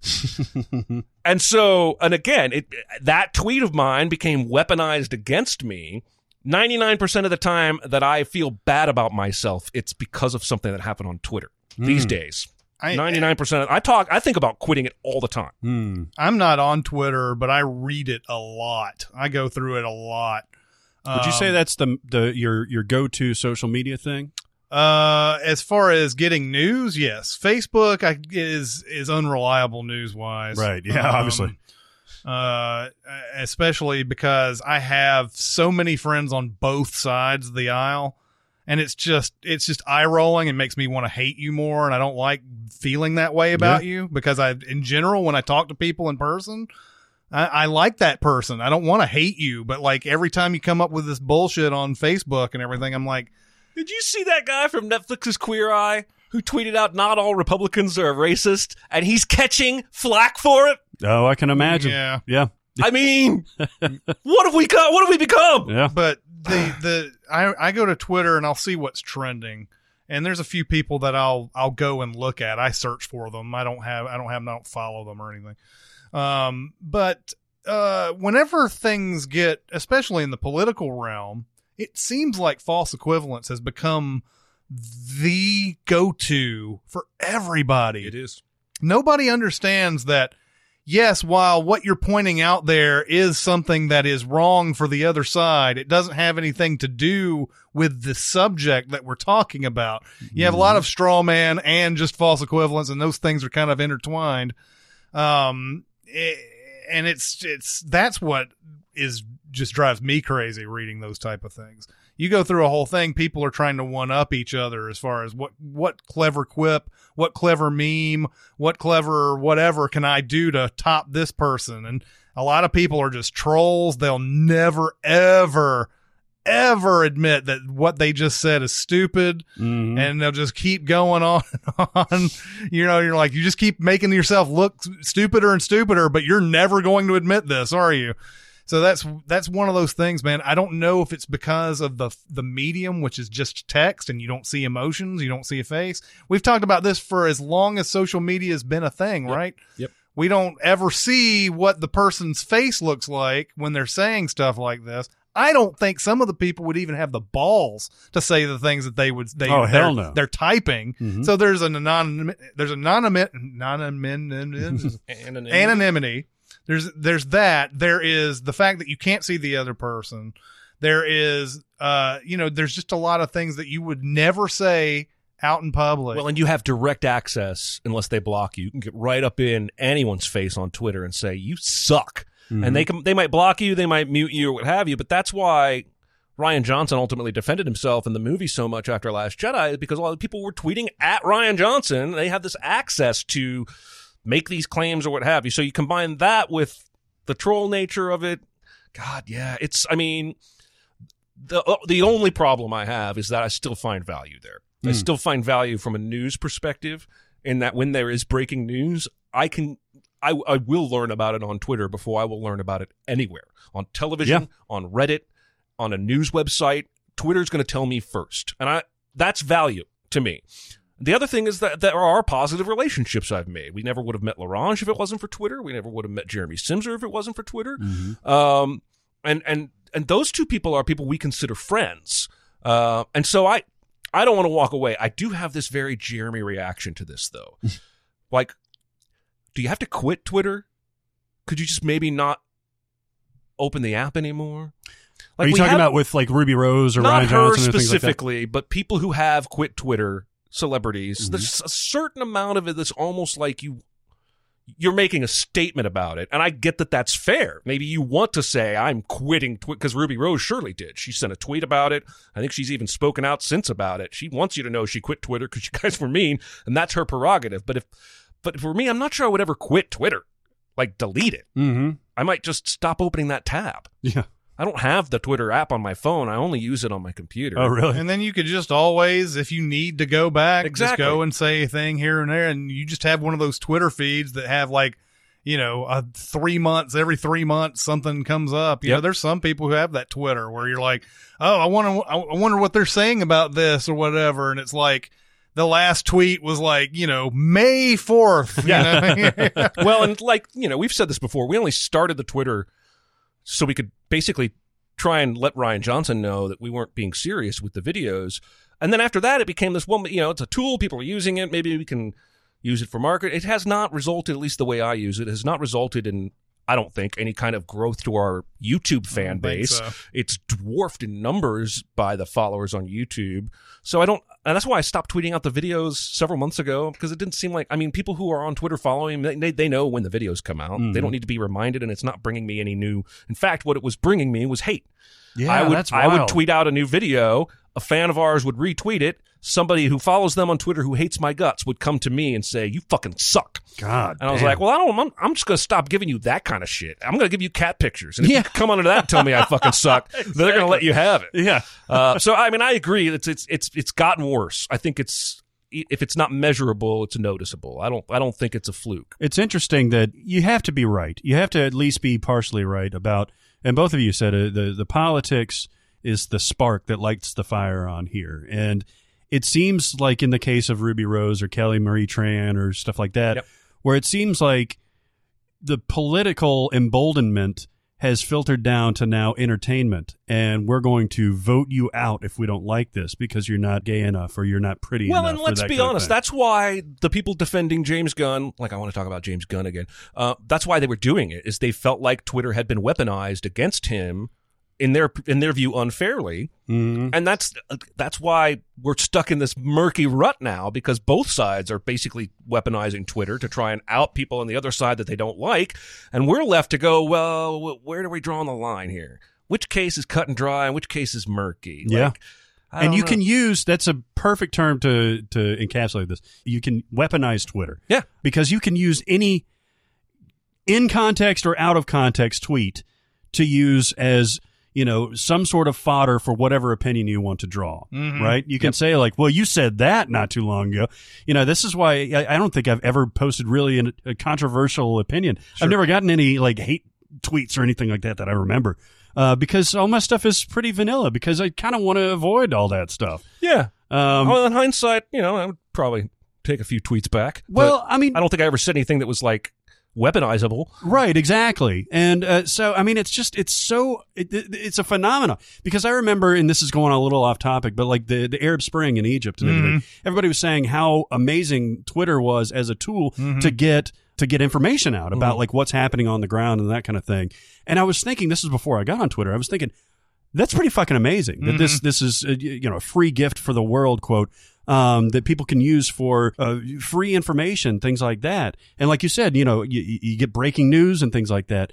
But the weaponization of it has really gotten very concerning. You know i don't know if this applies to facebook. I think facebook has kind of been that way for a little bit longer. I don't really know.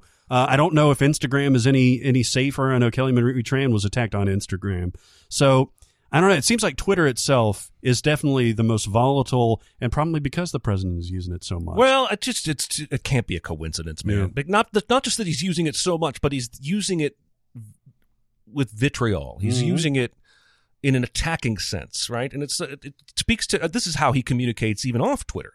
It's, it's very aggressive, trying to project strength, and uh, you know it's the, the polar opposite of Obama, who was always trying to project you know open arms and consideration of all viewpoints, and I just it can't be a coincidence. And um, yeah, there was a time not too long ago where I would say YouTube comments cesspool. I'd rather talk to people on Twitter. Now I'm like YouTube comments and Twitter cesspool. I'd rather just talk to my wife. Yeah, That's a good idea. Yep. Yeah, I mean, it could go on and on about how how this how this stuff kind of sucks, but yeah, I think there's enough positive to stay on it uh, for the most part, and you can always block uh, people who are you know assholes or mute them. Yeah. Mute, mute is the best. I don't understand block because when you block someone, you give them power, and blocking you can see it every day on Twitter. Blocking is like a badge of honor. Yeah. Like, pe- especially if you get Donald Trump to block you, go look at leftist Twitter and see how many people have images of you've been blocked by the real Donald Trump. Of course, which is apparently illegal. yeah, yeah, yeah. a lot that rules but matter. there are still there are still people who are blocked apparently on. on yeah, those. and and but if you mute, they don't ever know. Yeah. They think you hear every other insult they throw at you, and they're just wasting their time. It's beautiful. it's beautiful. I don't know why. I don't even know why the block option exists. Yeah. They should Yeah. just have mute. Yeah. Go about your life. I don't ever see your shit anymore. All right, so news. News on the mark. That is my news, so I'll defer Oh, to your news. Um, uh, over the past week, uh, we found out that Chris Pine and Chris Hemsworth um weren't going to be. They they basically went away from the negotiating table for Star Trek Four Yeah. because they weren't going to get paid enough. And of course, there's a the story is that they had the deals in place for Star Trek Four, and uh, of course, Star Trek Beyond didn't do exactly what uh, Paramount would have liked to have seen. And then I think they went back to the table and said, "Hey guys, could you take a pay cut?"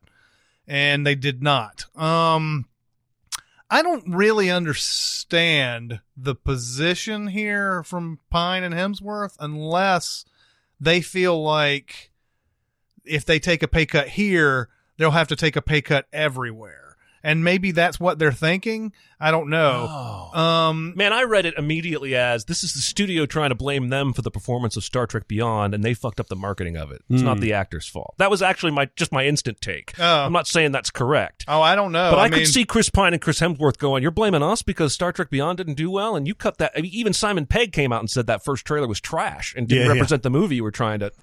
So uh, maybe the studio should just shut up and hire a better marketing firm. And Yeah. I don't know. I don't know I what mean, kind of dollars and cents we're talking about. Beyond definitely was not marketed right. I mean, I remember when I saw trailers for it, and I, I don't. I think it came out late July or something like that. yeah, it was, I think it was July. It was something. It was a weird release date for Star Trek. I remember. Uh, nothing looked good ab- about it, and then I watched it and I loved it, and I love it probably as much as any of the new Star Treks. Um, the thing the thing is that didn't translate to most John Q moviegoers though. They didn't see anything that was exciting in the trailers that they wanted to go see.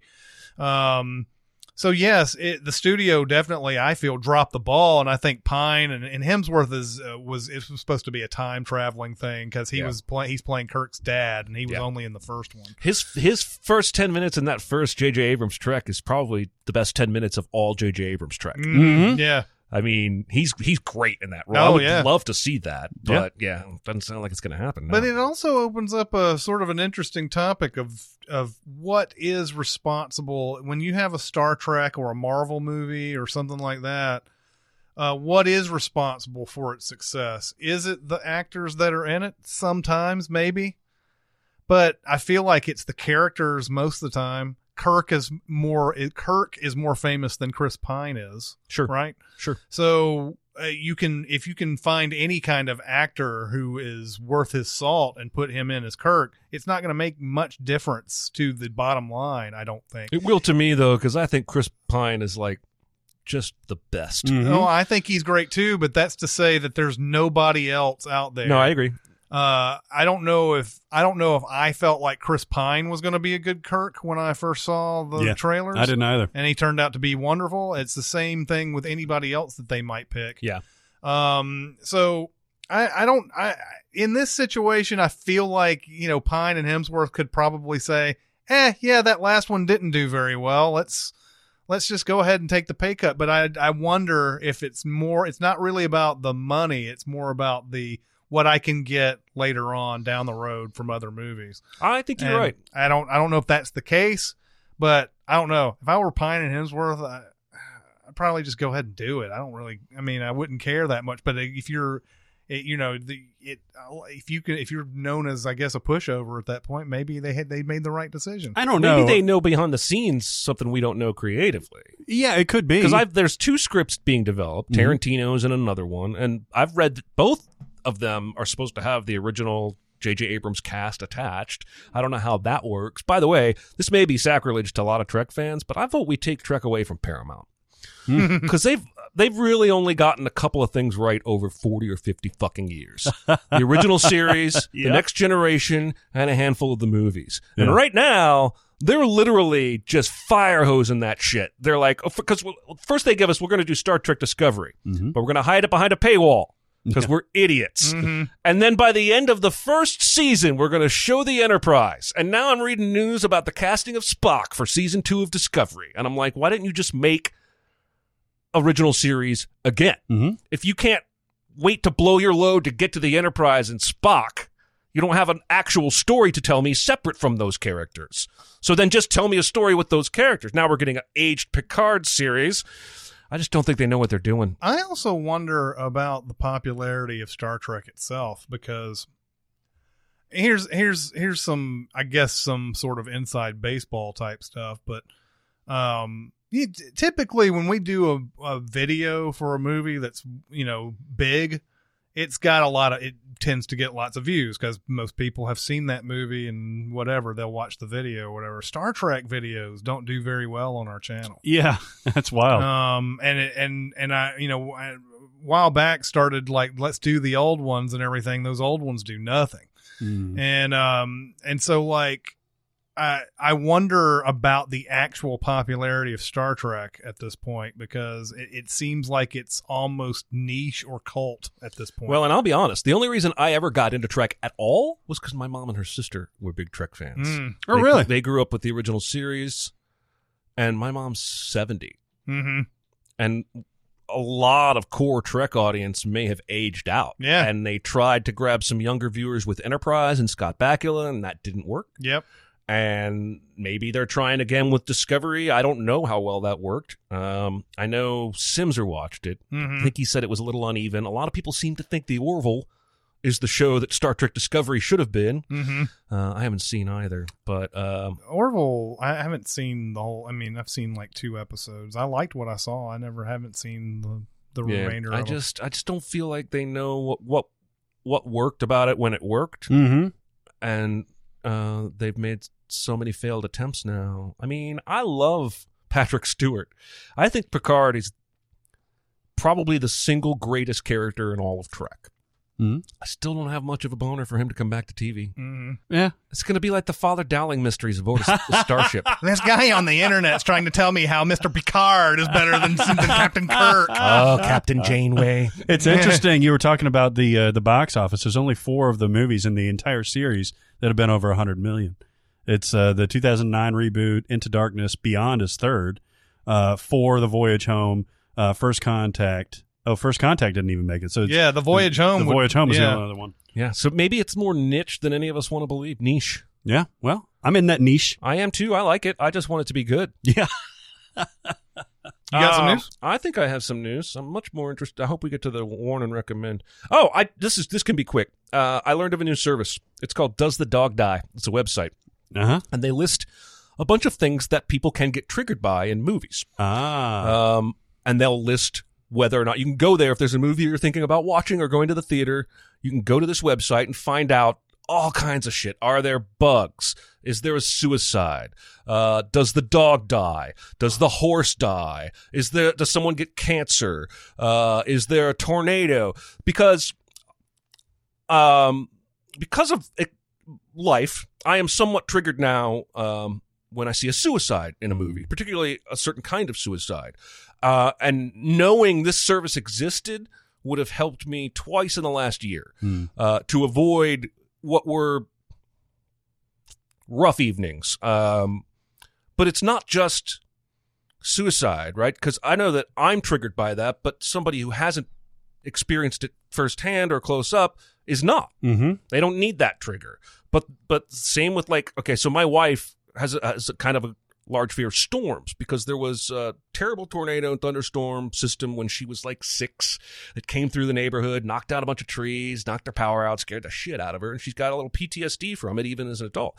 People have that about all kinds of stuff. Mm-hmm. Um, some people just can't handle it when a dog in a movie dies. Yeah, I, I can. And uh, um, so anyway, I wanted to make everybody aware of this website. I like because that. we all have our own triggers. They've got dozens and dozens of them, uh, and you might think some of them are silly, but the people who are affected by them don't. Um, and uh, yeah, I just I, I'm going to be using it from now on. Uh, the interface is not great. Um, I wonder how many. I mean, obviously, it's inherently spoiler filled, but I guess it's specific spoilers, right? Like, it's t- I it's- mean it's not like this is the end of the movie, but The Uh, idea the- isn't to spoil. The idea, I, I think, if you use a service correct, you're only spoiled with a movie that you decide not to see anyway. okay. And Does that for that, sense? event, yeah, yeah, yeah. Uh-huh. Um, uh, yeah, and for that event, because you can kind of go by trigger. You can search by trigger and drill down, and it'll list the movies underneath that. oh, okay. Or you can search for a movie, and it'll tell you if it has any trigger events. It's a really, really. Actually, I actually have thought in we- recent weeks somebody should do like a suicide in movies kind of app where you can just check it real quick. That's already done. It's here, and it's along with a bunch of other stuff. Um, so check it out. down, All right. I'm down with that. Recommends and warns. Let's do it, baby. Totes amaze balls. They're great. It won the Academy Award Oh, for what? for best movie ever made. Uh, I'm going to recommend Isle of Dogs. Ooh, I actually Okay. just had someone not recommend this to me. And Is this on video? talk about one of the trigger warnings you were just talking about. Oh, there there is one you don't i don't think you uh there's a there's a a part at the very beginning where uh so the so japan has decided to get rid of all their dogs because there's so many in this in this one area and they're and they they're apparently bring disease and all this other type of stuff so they've decided they're going to get rid of all their dogs and put them on this like giant island of of trash essentially Australia. so yeah exactly there you go australia Oh God! You've been served, Australia. we don't take none of your shit. I was just. I was actually thinking about like historically, isn't that how Australia was created as like a prison colony? Like, let's just take all of our people we don't want and put them on that island. Yeah, yeah. And then it became Australia. Am it, I wrong It about was. that? It, I yeah, so. I think yeah. It's Okay. like uh, prisoners from England or whatever. Yeah. Um, but uh, at the very beginning, the prime minister or whatever sends his own pet dog out, and you see this. I think it's during the opening credits or whatever. You see this dog being like. Like you know, pulleyed over to the to the uh, he's in a he's in a little cage or whatever, pulleyed over to this island or whatever, and the uh the the box drops. He's in this cage and he's just sitting there, and there's nobody there to open the cage. Oh shit! And so the next time you see that cage, there's bones in there. Oh, no. And so you're like, oh, that fucking sucks. Now, it, it turns out not to be that dog, Ah. but it is a dog. Yeah. Oh, interesting.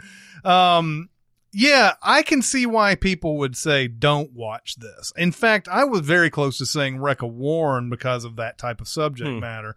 But eh, just like Fantastic Mr. Fox, and it's not like it's not as good as Fantastic Mr. Fox. Uh, it's got that same Wes Anderson sensibility, the way he tells stories, the way things are, you know, the way the actors are. I mean, everybody's just really good in it. Bryan Cranston is one of the main dogs in this. You have Harvey Keitel, Edward Norton, all these Ah, people, the the regular cast. the regular regular crew and everything, and uh, uh, and it just it tell it's a story about this kid trying to find his dog and everything, and they go across this entire island and trying to find his uh, his pet dog and everything. this is like stop motion, not like Fantastic Mr. Spot. Boy, I just saw a movie in my head that I really want to see. yes, it's not exactly like the same animation as Fantastic Mr. Fox, is it? Oh, I thought it was. Yeah, it is it? is. It It is? is, yeah. Okay. Um, I, I ended up I ended up enjoying it. it. Like I said, it's not nearly. It's I don't think it's nearly as good as Fantastic Mr. Fox, but uh, uh, I found it enjoyable, and I can see why it didn't do anything when it came out. And I don't know how you market a movie like this. I mean, you could you could technically uh, just show the you know the story of a kid trying to find his dog or whatever and sort of trick people into watching it or whatever but uh, No, the marketing was weird for this it's one. very yeah it was there was i was every time i saw a trailer for this i was like well you guys just gave up didn't you Yeah, exactly. uh, Is this on video? or Did you see it on? Uh, uh, i have in the blu-ray Oh, okay, good. Yeah, so it's uh, I don't know I don't know if it's on anywhere else, but uh, I, I I just I just happened to watch it one day. I enjoyed it. Cool. Uh, the Warn. Uh, I just happened to watch Fist Fight. Oh, okay. Didn't I already warn this one? no, um, what you did was uh, I think we brought up Fist Fight. Okay. and you said something about how it was bad. uh, I knew it was bad going in, but I wanted to see. I was curious as to how bad it was. Um, sometimes I think uh, comedy writers set up a situation that is so unbelievable that all the comedy they're trying to generate just doesn't have anything real to come off. Does you know you need some reality. You need some grounding in reality to have humor in your movie. The very beginning of this movie uh charlie day's walking through and it's like the last day of school. Mm. last day of school and the everybody's pulling pranks but these are pranks that are like not really pranks. They're just like asshole things. Like you know and they're like you know putting out big signs last fucking day of school and uh and you know and doing all this stuff that's just like you can't get away with that i'm sorry you can't i don't care how bad this school is you're not getting away with that and it's not really a bad school it's not like lean on me No, no, no, it's not. uh, that's what doesn't make much sense about it. It's like everybody's just a dickhole in the school. um, uh, and so they set up this thing where just anything kind of goes, and then it's the last day of school, and it's never, it's not, it's not any last day of school I've ever been in. Yeah. Like it, the classes are being taught as normal um uh, you know uh the the uh, the principal is doing all these like interviews for people to keep their jobs essentially all the way through the day and of course charlie days is at the very end of the day and he's got to he's got to uh, find a way to get to his kids play and all this other bullshit they throw on top of him on top of the fact that uh, at one point he goes in to help I this is how the big fist fight thing comes up. He goes in to help Ice Cube with uh, a VCR that's not working right. And Charlie Day finds out one of the kids has copied one of the remote controls on his phone and he's turning the TV off by by that. And like Charlie Day finds out it's this kid and they and uh he takes the takes the phone away from him and they have another phone somehow that you know that, and so at, on the second time that this happens Ice Cube goes ballistic and pulls out a fucking axe What? and like chops this dude's desk down that's how angry he gets and uh and so then Ice Cube's like, yeah, you know, teachers stick together. You can't can't tell anybody about this and everything. so they go to the principal's office and the principal is uh Dean Norris from Breaking Bad and he says something like He's like, hey, these stupid pranks, man. Uh, they got, uh, they got a, I've got a mariachi band following me all the way around. There's a mariachi band. They cut to mariachi band outside of his office, sing, you know, doing, playing music and stuff. And you're like, oh, ha ha, mariachi band. Hilarious yes. uh in those charlie day ends up because he can't really tell the truth without he can't tell a lie really because it's it's impossible to tell a lie about someone pulling out an axe. Ice cube gets pissed off at him because he gets fired because of the the incident and everything. And so he's like it's like after school we're going to be fist fighting and whatever. And he's like okay all right. And so the whole day is him trying to, he's trying to get advice from people or trying to figure out a way to get Ice Cube in jail or, you know, so that he doesn't have to do this fist fight at the end. And, uh, yeah, they set up a situation. It's, it's so weird when, when comedies like that, like that could have been fun, I think. Mm-hmm. I think that could have been a fun movie, but they set up a situation that's so not based in reality. Really, just anything goes at that point. Like he calls the cops, and the cops laugh at him. Yeah. and it's just okay. I don't, I don't get what's funny about Yeah. that, but you know, I guess somebody in the room thought it was funny when It's they wrote bad. it. Fucking. It's a horrible movie. Not a good time. Wow. I would watch The House before watching. Well, you know, and too. and, uh, and the house was on the other day, and I was like, oh yeah, there's some parts in here that I like. yeah, Yeah. it's got some laugh. Yeah. Uh, I'm going to recommend a movie called Punching Henry. Uh, of course, I've never heard of this It, movie. it, so they were no longer regarding Henry. They started No, punching him. they got so Punch that tired of motherfucker. waiting for his rehabilitation. to Yeah, end, that's they right. Started punching Henry. Uh, this is Henry Phillips is the name of the, the main character. He's playing a skewed version of himself, and from what I'm guessing, he's a stand-up comic who hasn't hit upper echelon fame, but has friends who have. Uh, because there's a lot of famous people in this in small roles, from Sarah Silverman to Tig Notaro, uh, Doug Stanhope, I think, is in it. Uh, Clifton Collins Jr. has a small role, um, and uh, oh, and J.K. Simmons. So basically, it's a very Larry David esque kind of feel. Hmm. Um, slice of life. I don't know if there are any punchlines in this movie as much as there are just situations that are giggly and silly. So he's playing a stand-up comic who does funny songs, uh, and they're general, generally pretty funny. Um, but he'll like play a beat and he'll be like, uh, "I'm not going to do any justice to his songs." He does silly songs as a stand-up comedian, uh, and he's going around playing all these dive bar comedy places, not making any money or having any fame. And finally, J.K. Simmons is some kind of magic maker in the biz and sees him do a set and loves him and says, We're going to set up a meeting at the network, the, the Fun Network tomorrow. It's some fictional network. So they go to this meeting the next day, and the network wants to do a reality series about him. And he's initially excited until he realizes this reality series is about how much of a schmuck he is. Yeah. And the, going around telling all these stupid joke songs to people who don't care. And basically, they want to exploit his life. Ah. So he's got a chance finally to be famous, which is what most comedians want, but it's at the risk of basically making fun of himself for the rest of this career. One side note is there are these two guys who work for the network and their social media gibberish speak is fucking hilarious because they're not using any real social media names. So they're like, we uploaded it to Chub Thumper and we're getting all these friendlies and it's really funny. Um, and, uh, there's just, there's a couple of funny gags. He goes to a hotel at one point and he tries to check in and she's like, I don't have your name. And she's like, I do have somebody listed under funny guitar guy. And he's like, oh, it's just probably my manager playing a joke or what have you. So she's like, oh, she's like, you're usually it's under your name. He's like, well, I'm you know, funny guitar guy. I'm a comedian. I'm booked here for the, the restaurant. So he goes up to his room. like an hour later, this guy shows up claiming the room, and the guy's like, "What's your name?" And he's like, "Funny guitar guy. I'm booked as your opening act." And so his manager just never booked him a room. It's that kind of humor all the way through. The one part I wanted to relate, the story I wanted to relate, is early in the movie. There's a scene of him on an elevator. I think he's going up to this network meeting, and there's a bunch of people around him, and one of them is a cute girl, and he kind of like looks like he wants to flirt with her, and he kind of like. Uh, like grunts something, clearly embarrasses himself, and the doors open and he runs off as quickly as possible. And everybody on the elevator kind of leans over to look after he goes. And that's it. That's that's the end of the scene.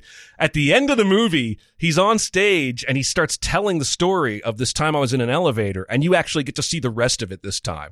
And what happened was he was so embarrassed by flirting with the girl, he decided whatever happens when those doors open, I'm going to book it to the left and act like I'm all business and I'm just out of here.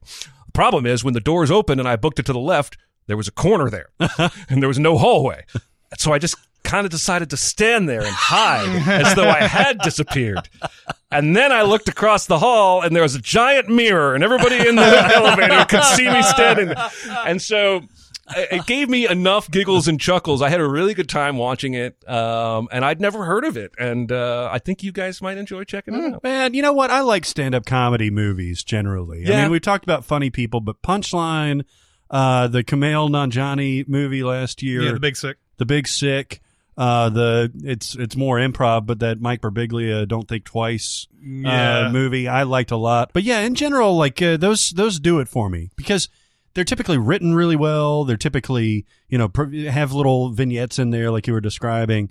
That's kind of my. I'm going to check this out. I think you would enjoy it. Uh, and again, you've got enough cameos here because, like, Tig Notaro is a friend of his who's a lesbian in a relationship, and they they they can't afford to use a donor, so they ask Henry to sleep with the non Tig Notaro lesbian to impregnate her, and so they're doing it, and he He's like, it's almost, it's almost time. And then he pulls out, out of habit. and she gets so mad at him because he basically just had free sex with her. Anyway, I think he would enjoy it. Uh, my warn is going to be a movie called All I See Is You. I love catching movies like this. It's got Jason Clarke and Blake Lively in it. Uh huh. Um, Oh, I remember. I remember when we were doing one of the preview uh, episodes. This had a trailer, but it was like nothing. I could not figure out what it was. Is it a thriller? It is. Okay. It's fucked up. I would not recommend. This is a warn. All right. Uh, Blake Lively is blind. She's been blind since a car accident when she was a little kid. And this is set in a near future. And her doctor says, well, we've done some research and it looks like we can transplant one of your eyes. The other one, the such and such is broken. It won't send the image to your brain. But on your right eye, we can give you a, a transplant eye and you'll, you will be able to see again. And she's like, awesome. So they put her on this list and she goes home. And Jason Clarke is like this loving, doting husband. Uh, the only good thing about the movie is how well, how they change how they shoot him as the movie goes on. Um, because I'm about to tell you things about him that you don't suspect at first because he's shot very lovingly. He's always looking out for her, guiding her where she needs to go, what have you. Well, she goes in when they call her for the transplant time. She gets her thing, and the doctor's like, okay, you got to take these eye, eye drops once every day. You got to take these eye drops three times a day. This all goes on for six weeks, blah, blah, blah. Come back and see me, such and such. So she gets home. She starts to be able to see, and it turns kind of into like a marriage drama for a little bit while she starts testing her independence and freedom and it makes him nervous and he also starts to feel less needed. But then her eyes her eye starts to stop working. And basically she it turns out that Jason Clarke started fucking with her eye drops so that she'd go blind again. Ah! Oh my and god! need him more. And she finds out at some point but doesn't tell him. At the same time she has a one night stand out of anger and gets pregnant and doesn't tell him. But Oh. Jason Clarke finds out because he sees like a medical bill or something. Oh, so they're both carrying these like Stephen King worthy evil secrets about each other. Oh, and it just falls apart in a way that's just not even fun to watch. It just seems like none of those movies are. Did you remember a movie called Blink that Yes. had Madeleine Stowe and Yeah. Aidan Quinn, Quinn in it? That was uh, she gets. That's where she's blind, and then they she gets like new eyes, and she can see the serial killer or whatever. Something was- like, oh, or she gets the serial killer's eyes. Yeah, yeah, something like that. it would have to almost be that, He right? gets the evil eye. Yeah, and then there was this wasn't a thriller, but At First Sight Yep. that had uh, Mira Sorvino and Val Kilmer. Those Yep. movies aren't very good. No, and this was Mark Forster directed this. I went Yeah, and looked it up. This Monsters is World Ball. War Z, Monsters Ball, Finding Neverland, Wow. and this movie that would be one of his misses. Uh, Mhm. I didn't. What I is it didn't- called again? It's called uh, All I See Is You. All right. I'll avoid that one. Yeah, I would recommend you avoid it. You got any recommends and warns? Yeah, I do. Uh, have you guys watched the new season Better Call Saul? Uh, yes, Uh, I've seen I am up to date, and I have uh, thoughts that are not like yours. Yeah, well, I understand that because they've gone in a different direction in this season so far. It's Mhm. only been two or three episodes. two episodes. Two episodes. Um, and I dig it, man. Like I Mhm. know, I know that the, some of the storylines are completely distinct at this point, and that can feel jarring when they go from one to the other because you get this momentum going with the whole uh, Jimmy and Kim storyline and everything, and then it switches to Mike, and then it switches to Gus and that kind of thing. But what you see at the end of the, the second episode is that, you know, he calls Mike, so now it's starting to converge. And I liken that to, to something like a Stephen King novel does this a lot, to where he'll take a storyline and go all the way up and, and end you on a cliffhanger and then switch to a different storyline. And then he'll weave it into, you know, three quarters of the way through. Mhm. And I dig that kind of thing. Um, but all that to say, it's still shot so gorgeously. It's still got moments of absolute brilliance. Uh, one of the uh, the director of the second episode is a woman that did some classic Breaking Bad episodes, and uh, she describes in one of the interviews uh, how she got this wonderful monologue from Jimmy, where he goes in because he really wants to get a job as a copy salesman, and he wows him, he kills him. Like Mhm. after it takes some persistence, but he nails it. And they're like, you know what? We're going to hire you right away. And then he stops and just fucking does a complete 180. It's awesome. Yeah. And it's one of the, the, the best acting performances on a TV show I've seen in a while. yeah. I will. I will say, the gal who plays his girlfriend, Kim? hmm her scene. Oh, with yeah. With the Howard. law firm guy. oh, that was amazing. was, I think, tops that. Yeah, and this is Uh, the same episode. And he- Yeah. here's the deal: I think it is a plus, brilliant, genius level television. I Mhm. just don't feel like I am getting what I signed up for. I'm getting Breaking Bad again, and I signed up for something that was sold to me as in the same universe but not the same show. Yeah. And now I feel like, we, like, especially that episode, this most recent one, Jimmy is like a guest of the week almost. He has screen time wise, it's all about Gus and Nacho and all that stuff. Mhm. And again, if I think if you had told me at the end of Breaking Bad, now we're going to do Breaking Bad the early years and show you how all this came together, I wouldn't have any complaints Mhm. because I've talked with Dicer about this privately. He's like, "It's great, it's Breaking Bad. Why don't you want more of this?" And I'm like, "Well, if you were going to tell more of this, tell more." But of it." it's not really it's not really Breaking Bad though. That's the thing. Like it's uh, I think that's a complete uh mistake to think that. It's uh Breaking Bad the the highs uh, uh that came from Breaking Bad we're seeing Walt go through all of his stuff and making the meth and and and all the different st- levels that he had to go through and like yes uh it, we're seeing those beginning stories of breaking bad i think the the the jimmy scene in that second episode illustrates why they don't need to do breaking bad stuff I agree. But they Um, do. I feel like that whole ending, that final scene with Nacho and the and the other dude, was the same.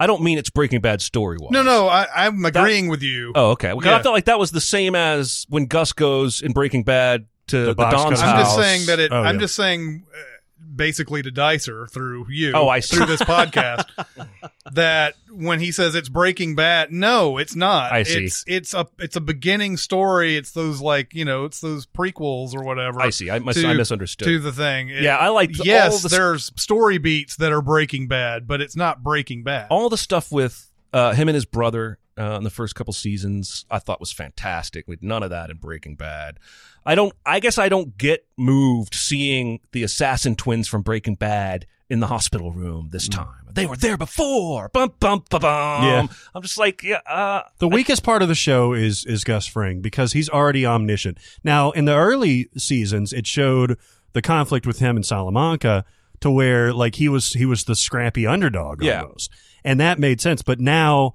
he's made his move essentially, But, and like, now they- he's consolidated. The power. showrunners have said it's possible that Walt is still alive during the Cinnabon scenes you're seeing with Jimmy, and I'm like, why do you even need to say that shit? Well, I know you're going to parade him in the background at some point, and that's going to be the jump the shark moment for me. It's going to be where I give up, and I'm still going to call it brilliant television.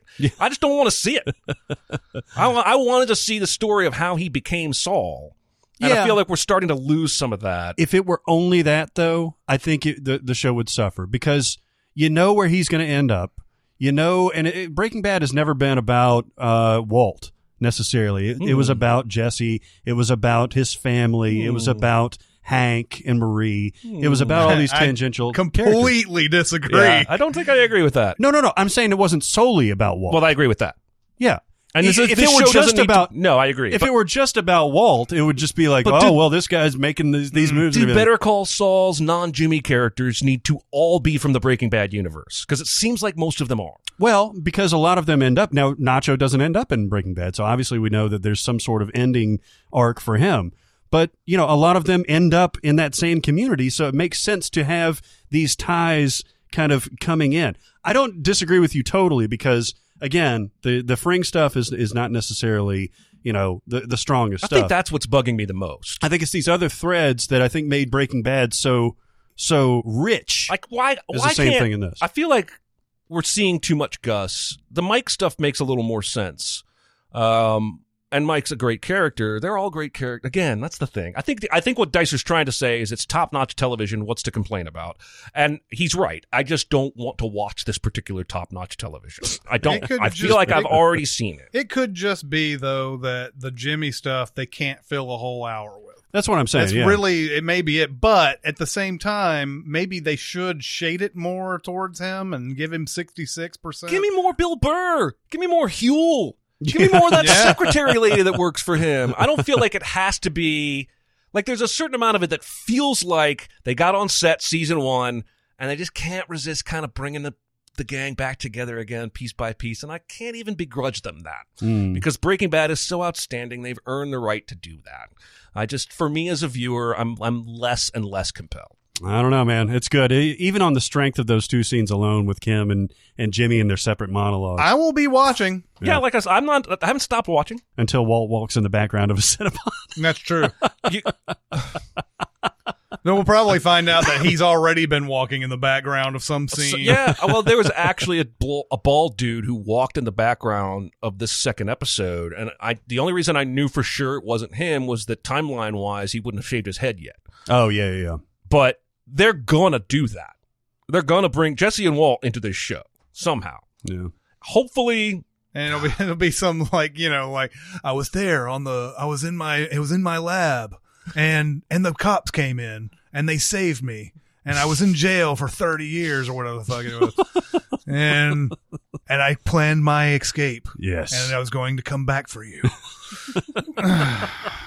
All right. I don't even need to go into a warrant. I think we've covered everything. By the way, I have watched the first season of The Sinner. Oh, what'd you think? think? Um, I really enjoyed it.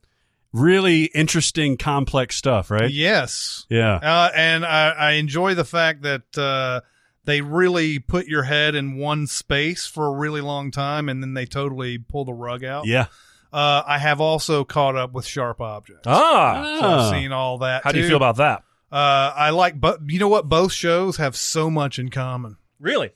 It's crazy how much. Like I'm actually, I kind of get that feeling. I'm actually seen it, mixing things up because Jessica Biel um, had a sister, Mm. um, and you know Amy Adams has her sister in Sharp Objects. Both of them have horrible moms.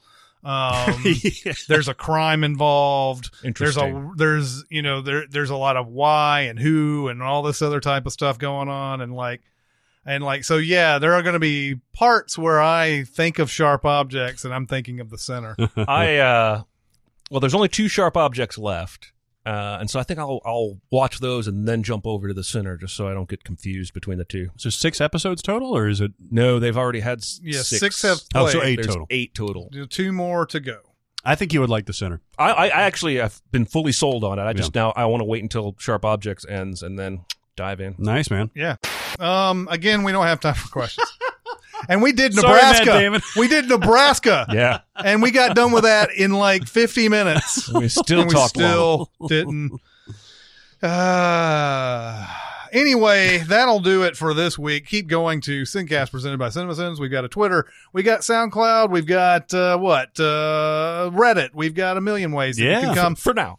That's Right. right. for now until we decide to quit. We rage quit. um, and again, we've got we've got a couple of really cool things coming up. We'll we'll tease the first one in the next episode, uh, and then we'll we'll have more information soon about another one. yes, that's correct. But that'll do it for this week. It's Chris Atkinson, Jeremy Scott, and Barrett Share. We'll see you next time. Thanks for listening. Comment on our episodes on our SoundCloud page. Check us out on YouTube, Twitter, Facebook, and Reddit. And be sure to visit cinemasins.com.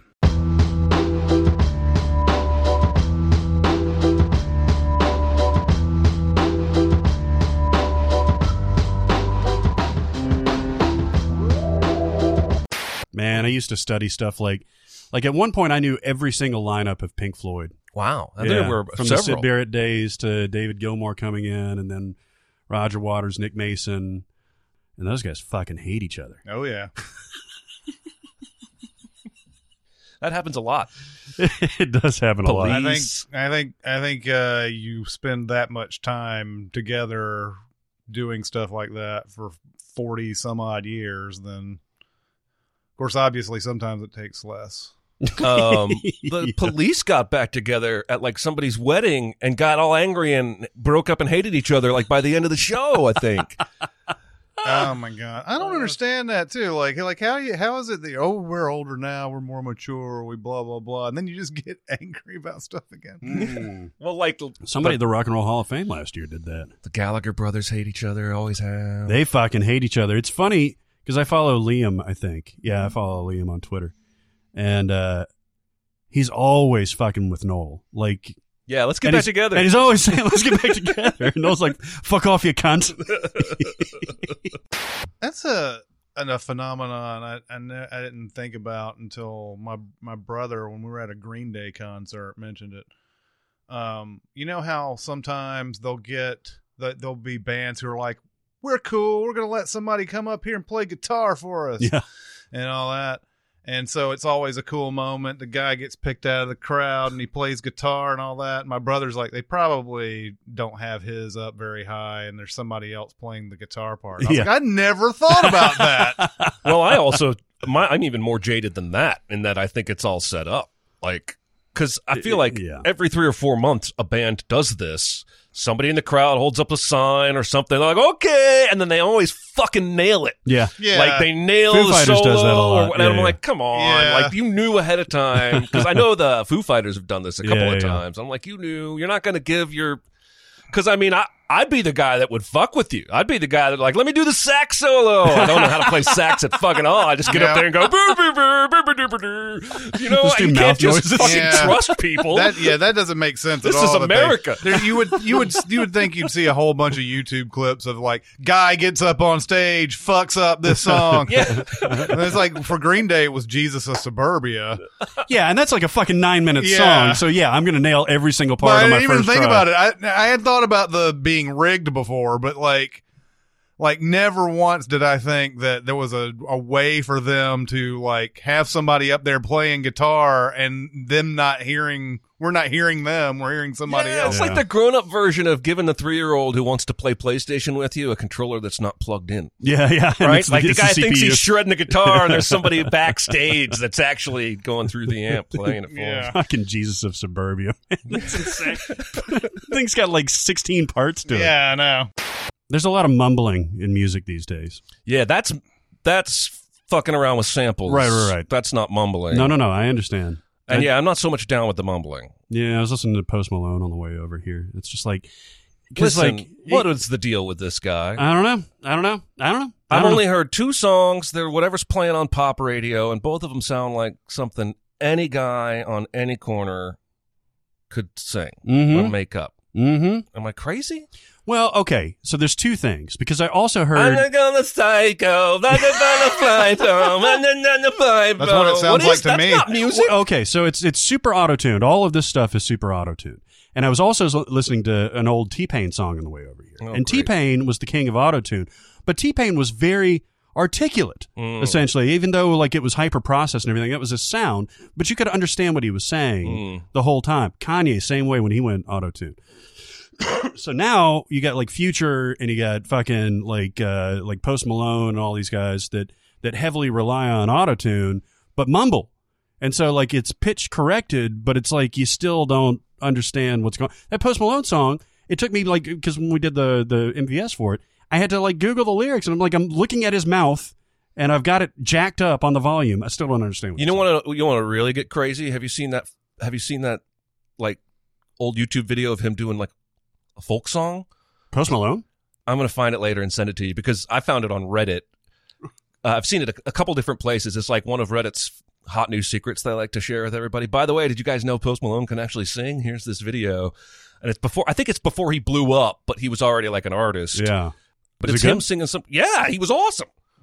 And it's like you, but you decided to make your career out of this other bullshit. Get a bunch of face tattoos. Did you ever watch that uh, FEFE song, by the way? That No, video? I'm so angry at the title and the list of names that sound like fucking spam websites. I know that there are times. I mean, it, that's the way movies are too. Mhm. Like you'll watch a movie that's like everything's good, and then somehow, some way, they fucked up something where somebody's line is like, you're like, what? Yeah, I What'd know. They say? I did Ready Player One that that edit, and that movie's so fucking loud all the way through, Mm-hmm. except for in the middle where everybody's whispering. oh yeah, It's like fuck you, man. I hate that shit. That is the most single most impor- annoying thing about doing what we do is when the audio of a movie we're editing the Sins video for has too many peaks and valleys. Fucking horror oh, movies, and man. it's or it's all over the place where it's like too loud. Then yeah, you said peaks and valleys, but it's like uh, it's just like you'll you, it doesn't make any sense sometimes like where the peaks and valleys come from like it's really loud here no music nothing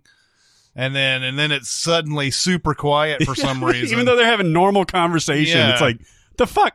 Yeah. yeah Uh, I'll also cut that. Jesus Christ.